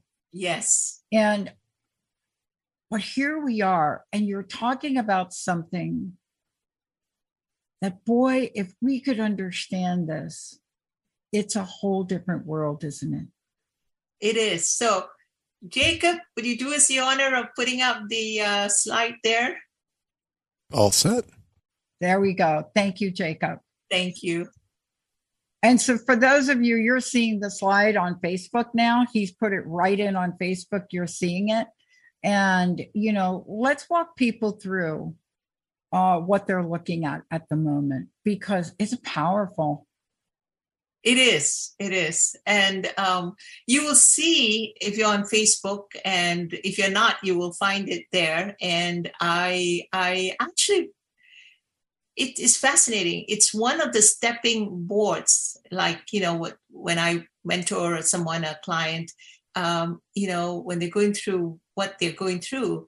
And this connection of what your consciousness is, is very important because when you look at the left side, the level, you see series of emotions. And what Dr. Hawkins did was he he uh, uh researched 250,000 people and more uh, in a logarithmic scale of kinesiology that means muscle testing to see and this is verified. This is like you will see this uh, uh, not in this uh, uh degree because i wanted to talk about the different levels but in a some way shape or form the power versus force the determinants of human behavior the consciousness because consciousness gives out vibrations of thought that we see the the shame thought the guilt thought the apathy thought all the emotions that you see on the lower level. And these are lower level. It's almost like you know death. It's like you know when you have someone uh, filled the whole day with shame a lot of shame because father mother teacher trainer and their father mother teacher trainer didn't know any better. Now I grew up in a in a in a Catholic convent school. You know that's where my studies were. Right, most of us have that, and my parents also use shame very effectively. Oh, it's shameful, you know, don't do that thing. And, you know, you know the drill. So everything is like shame. And like, you know, you have to get social approval and you have to be a good girl. You have to, you know, achieve things to make other people happy a lot of the level of shame that I see in my, my clients when they come out, and especially when you're depressed and anxious, a lot of your subconscious beliefs. Now, remember, thoughts are just your, your thinking conscious thought. It's just like 1%, you know, of the iceberg phenomena. 99% is subconscious but so when you know throughout the day you're functioning at the uh, shame thoughts or guilt thoughts apathy thoughts. Do you know that some countries in the world, 80% of the population is, is apathy? They're just looking out, and you know there can yeah. be a grandmother or someone in your family that's just staring out of the window and just like, you know, they're not looking at anything. They're not eating. They're not taking care of themselves. They don't have the liveness and they're in apathy. So apathy, it's it's a real problem because you know when the wars and you shell shock and even the COVID, I've seen people. What's the use? Because in apathy, if you go down, it's a level fifty. That's the log scale. And then what do you have? The emotion, despair, hopelessness, the view of life. As you go along that that continuum, now there's so much more I could talk about this because that whole decision process. Now, remember, your thinking is causing your feeling, is causing the actions you're going to take. So there is no positive action. When you go into grief, there's a there's a little bit higher and you've got to grieve that you can actually say you're sorry or say that you know your regrets and, and what happens then is that you're going into your life is tragic your world view of life is tragic so when people ask me dr vijay how do people they understand when they when they learn about this and there there are ways that you know you can come out of this because you have all the emotions. The power of thought is within all of us. But if we are so used to being told in, with shame and guilt, and, and then we feel the apathy, the grief, and fear, most people function at fear. Fear is anxiety, is frightening. The worldview is, is a frightening world. I mean, now you know why different people, some people have a loving view of the world, right? A benign view, a meaningful view. But some people, the same people, could have had the hopeless view, the tragic view. So all the emotions correlate now, all the lower emotions from 175 down to the lowest shame, they all cor- correspond to very negative emotions. So we have a negative worldview. We the pride it's it's it's it's amazing how much you know scorn there is demanding there is. And we all know people who have that right? But we don't see that we have it. And that's a huge debilitating it robs you of life. Then when you have courage when you have courage and you want to see courage go to an aa meeting you know the, the alcohol alcoholic anonymous or Narcotics Anonymous. I've been to all these meetings, and my God, the courage it takes to talk about your problem, even oh for a transformation session, right? Yeah. That is hugely inspiring, but inspiring to them too, because remember, they're vulnerable, they're shaking in their boots you know but they come out and they talk about you know what is affecting them and and and there's there may be repercussions even so they are willing to put their life at stake by having the courage to talk about it. Now, many soldiers, by going into war, right? And and fighting the enemy or you know doing what they have to do to protect their country like you see in ukraine. You know they are crossing people are crossing over to the courage uh, uh, uh, line you know? So they have already gone in there. They're believing in themselves. And look at it. People in the rest of the world are, are, are so inspired. If this happens to my country, I'm going to fight too, right? Yeah. And even with patients with cancer, the survivors, the people who are going through it, you know, when they have that approach, I had a, a client who had a 10 year old granddaughter, you know, who had a brain tumor. And she, you know, 10 year old, well, you'd say, what can she have as a courage? Well, she drew, she made cards for her friends, hundreds and hundreds of cards, loving cards that she gave out to her friends. And it touched everybody, even those who just knew her friends or the community that was supporting the girl and her, her, her, her family. You know, we all get inspired by that love, the kindness, because that's what a 10 year old girls yeah. do, right? Yeah. So they have that and the inspiration comes to the rest of us so courage is a very very important thing to look at neutrality is next. Like you're not attached. I can get my goal or i may not get my goal. Not attached to an outcome. Now people think that oh if you're not attached to an outcome how can i get motivated? You will become unstoppable because you know what you want. You focus your attention on your actions and there is no such thing, I have to say this again, there is no such thing as failure, only feedback. So you got a feedback. I tried. and I remember how Thomas Edison did. You know, I think it was about a thousand and forty-four yeah. times. You know, it says, "Well, I know now all those ways that don't work. Then it worked. You know, the filament that made the electric yeah, bulb. exactly, exactly. So exactly. these, this I can go on and on, couple of hours discussing this, but the most important thing is the transformation. Talk to a mentor. Listen to what it is that you know you look at it. And and and the thing is not talking at you it's talking with you talking about you. It's important that you find a mentor that you know will talk talk about you and your where your state in consciousness is. And then remember all these consciousness you don't have to go outside because once you start awakening you come up the levels. And that's what happens in sessions and as they start coming up, they start seeing, you know, the clouds, you know, go away, fade away, and you see the sun behind the clouds. You are the sun. You have that power. You just didn't know you could awaken your superpower. Mm. So that's what this is about. I love it. And I love the way you talk about it and teach it. For those of you out there, Dr. Vijaya is joining me here today. And I want to just make sure all of you know this is the way you can find what we're talking about.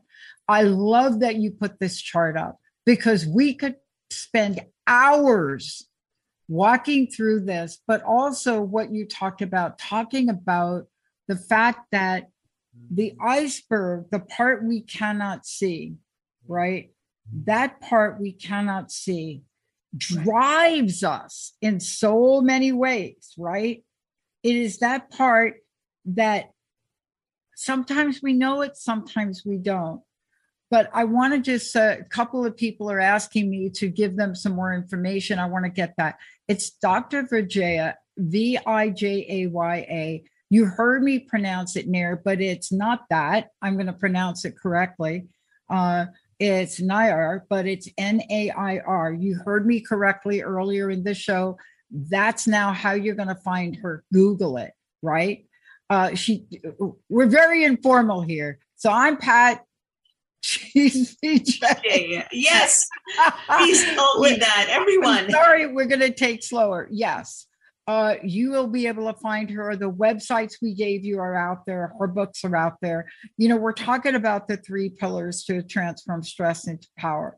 But most importantly, we're talking about freedom. We're talking about power.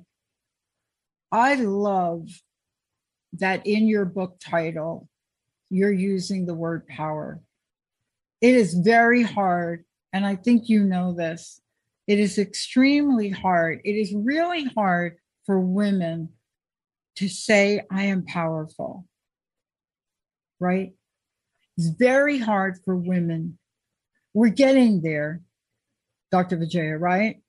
We're getting there but we are powerful. We can do this. I want to ask you in the time we have left, and thank you for showing that chart because what happens to us in life, right? You wake up one morning, you you look you, you your your child has a cold you thought you were going to work your boss is going to fire you if you don't come in you accidentally didn't make a deposit in your bank account you're overdrawn you get to drive in your car. I mean, this sounds like a country western song now, right? You get to drive in your car. You don't have enough gas in the tank. You go in your wallet. You don't have cash, and you think my life is over. That's how quickly we can go down that slide, can't we?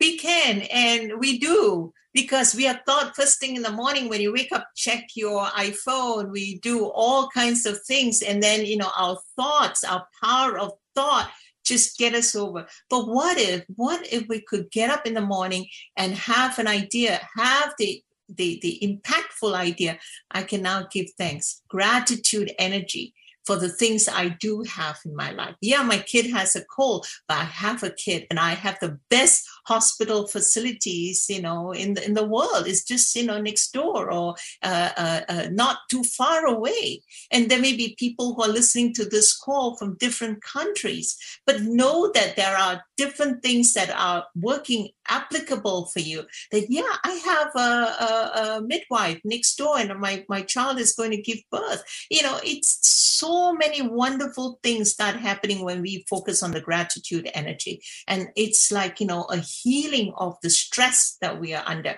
What do I have? As opposed to what I don't have. Yeah, I know what I don't have. Write it down because once you write down something, it's your left brain, you know, writing it down and your right brain creatively coming out with a solution. So I teach people how to use their right brain and left brain and their subconscious, clear your subconscious block when you look at a problem because everyone has been taught only one direction. All bad all bad. It's a negative emotion. It's a negative feeling i have. Oh my feelings because it's so strong i have to believe it. Nonsense. Your feelings are only coming from your thought in the moment. Just because a feeling is strong it doesn't mean it's the truth.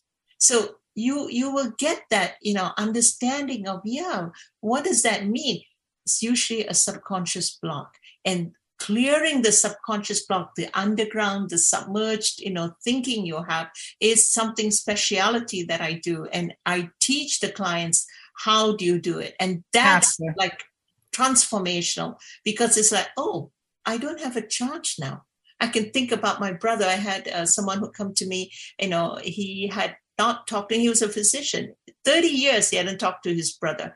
And he says, you know, something must be odd about me. I don't feel anything it was actually the subconscious was like he was trying to tell himself, I don't feel anything, so I know I'm indifferent to it. It was not indifference, it was apathy. Yeah. Apathy, like hopelessness. Remember that chart says yeah. hopelessness. I'm not going to see my brother. 30 years, I haven't spoken to him. And that was the only sibling he had. Guess what? We had to clear that subconscious block.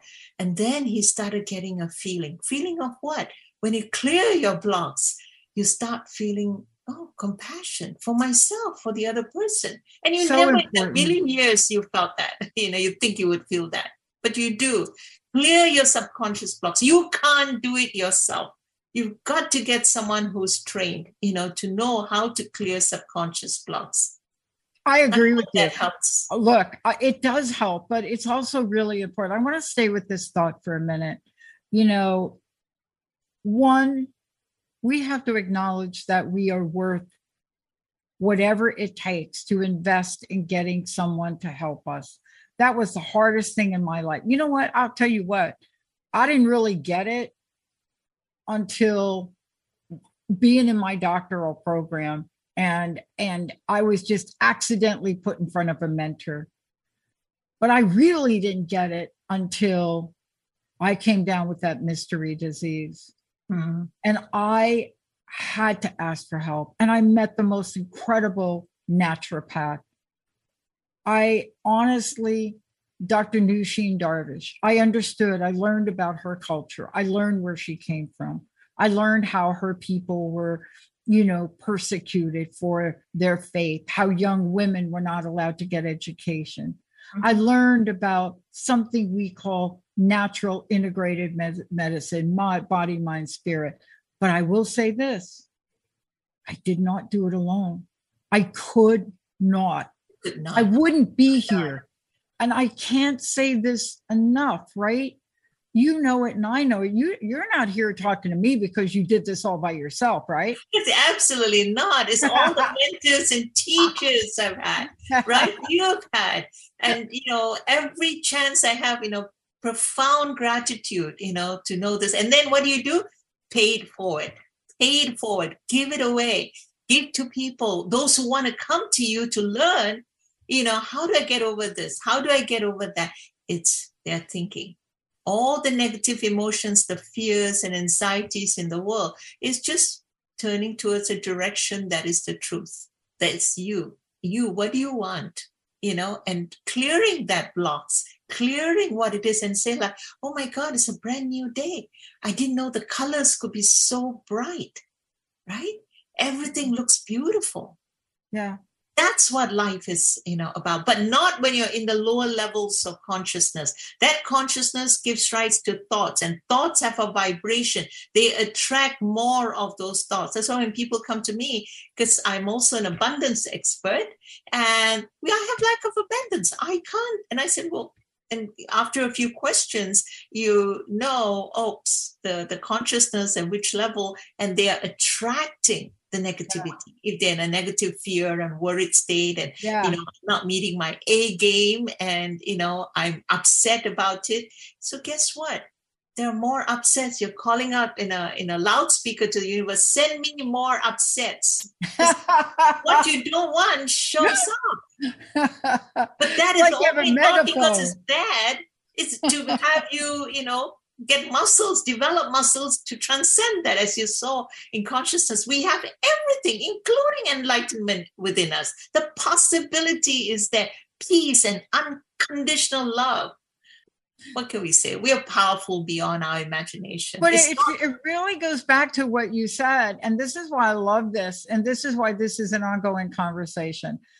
And and uh, Jacob, put up the chart one more time, if you would, because it's one thing to see the chart that you brought forward. And I, I remember this from the book. And this is this is a book I go to all the time. But it's another thing to know how to move throughout this exactly. right you know what i'm saying like we're just talking about we're talking about the chart but you have to learn how to move from that lower le- shame humiliation how to move even if you move up a little bit right and mm. isn't that what you're talking about that's what you do in your webinars that's what you're doing in your books that's what you do when you speak you teach you coach that's what you're doing isn't it Absolutely. Because what do I want? What do you want from your whole heart? You know, what it wants. After you clear all the negativities and you realize, oh my God, it's my thinking. And we have steps to do that. We have to go some ways. So when you start doing that very, very quickly, it doesn't Yeah. take forever. But once you start going into the realms of power, not the force, not the low level life, you know, uh, uh, uh, emotions and feelings and consciousness, but now you can start taking action from a place of you're unstoppable. You're unstoppable. You really got it. And you can feel the vibration. You feel chills down your back when you listen to somebody who talk about like, wow, their passion in life and what they want. It can be anything. It can be anything. It doesn't have to climb Mount Everest, you know. It's like, wow, this is what I want. And you can make it happen. I can't tell you the number of clients. I know we don't have much time here now, but come for a conversation. I invite all of you. If you have a conversation and you think it cannot be done, I bet you anything, 99.9999%, the conscious thought is not aligned with your subconscious. Your subconscious is going somewhere else, thinking, I can't do it, I'm not deserving enough, I'm not clever enough. And your conscious mind wants all the things in the world. So clearing your subconscious is a very, very important modality in there. Yeah. Now, how do people how do people get a hold of you? How how do they schedule time? How do they do any of that? Let's make sure we're giving that out in a minute or so we have left here. go to the uh, www.gobeyondstress.com and forward slash webinar and watch the webinar if you're so interested in the podcast that we Yeah. just did now this is a fabulous you know dr pat was wonderful and if you're interested in that go straight there if you straight want to straight away you want to um, book a session with me go to drvijayanair.com and sign up for a newsletter get so many of the newsletters they will give you links yeah on my website is a link how you can contact me and the books are there in amazon And I want to just say it's Dr. Dr. V I J A Y A N A I R dot com. Any way you put that in the put that in Google, you put her name in there, you're going to get her. You're going to get gobeyondstress.com, the webinar. Sign up for that. I can't thank you enough for today. I know there's so much more we we could be talking about, but this is a way to help people understand there is a pathway there is a pathway to get you from whatever you're feeling, whatever your experience is, to that point in time where you're feeling powerful, feeling successful, and stress free.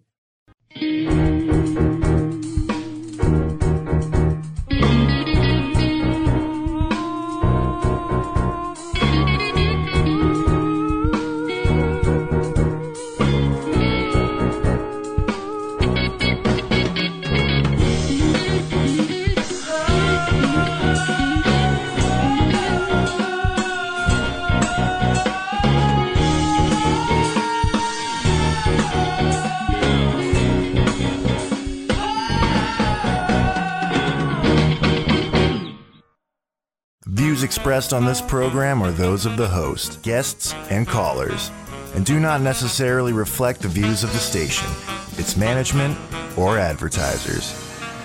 You're listening to Transformation Talk Radio. Audio Jungle.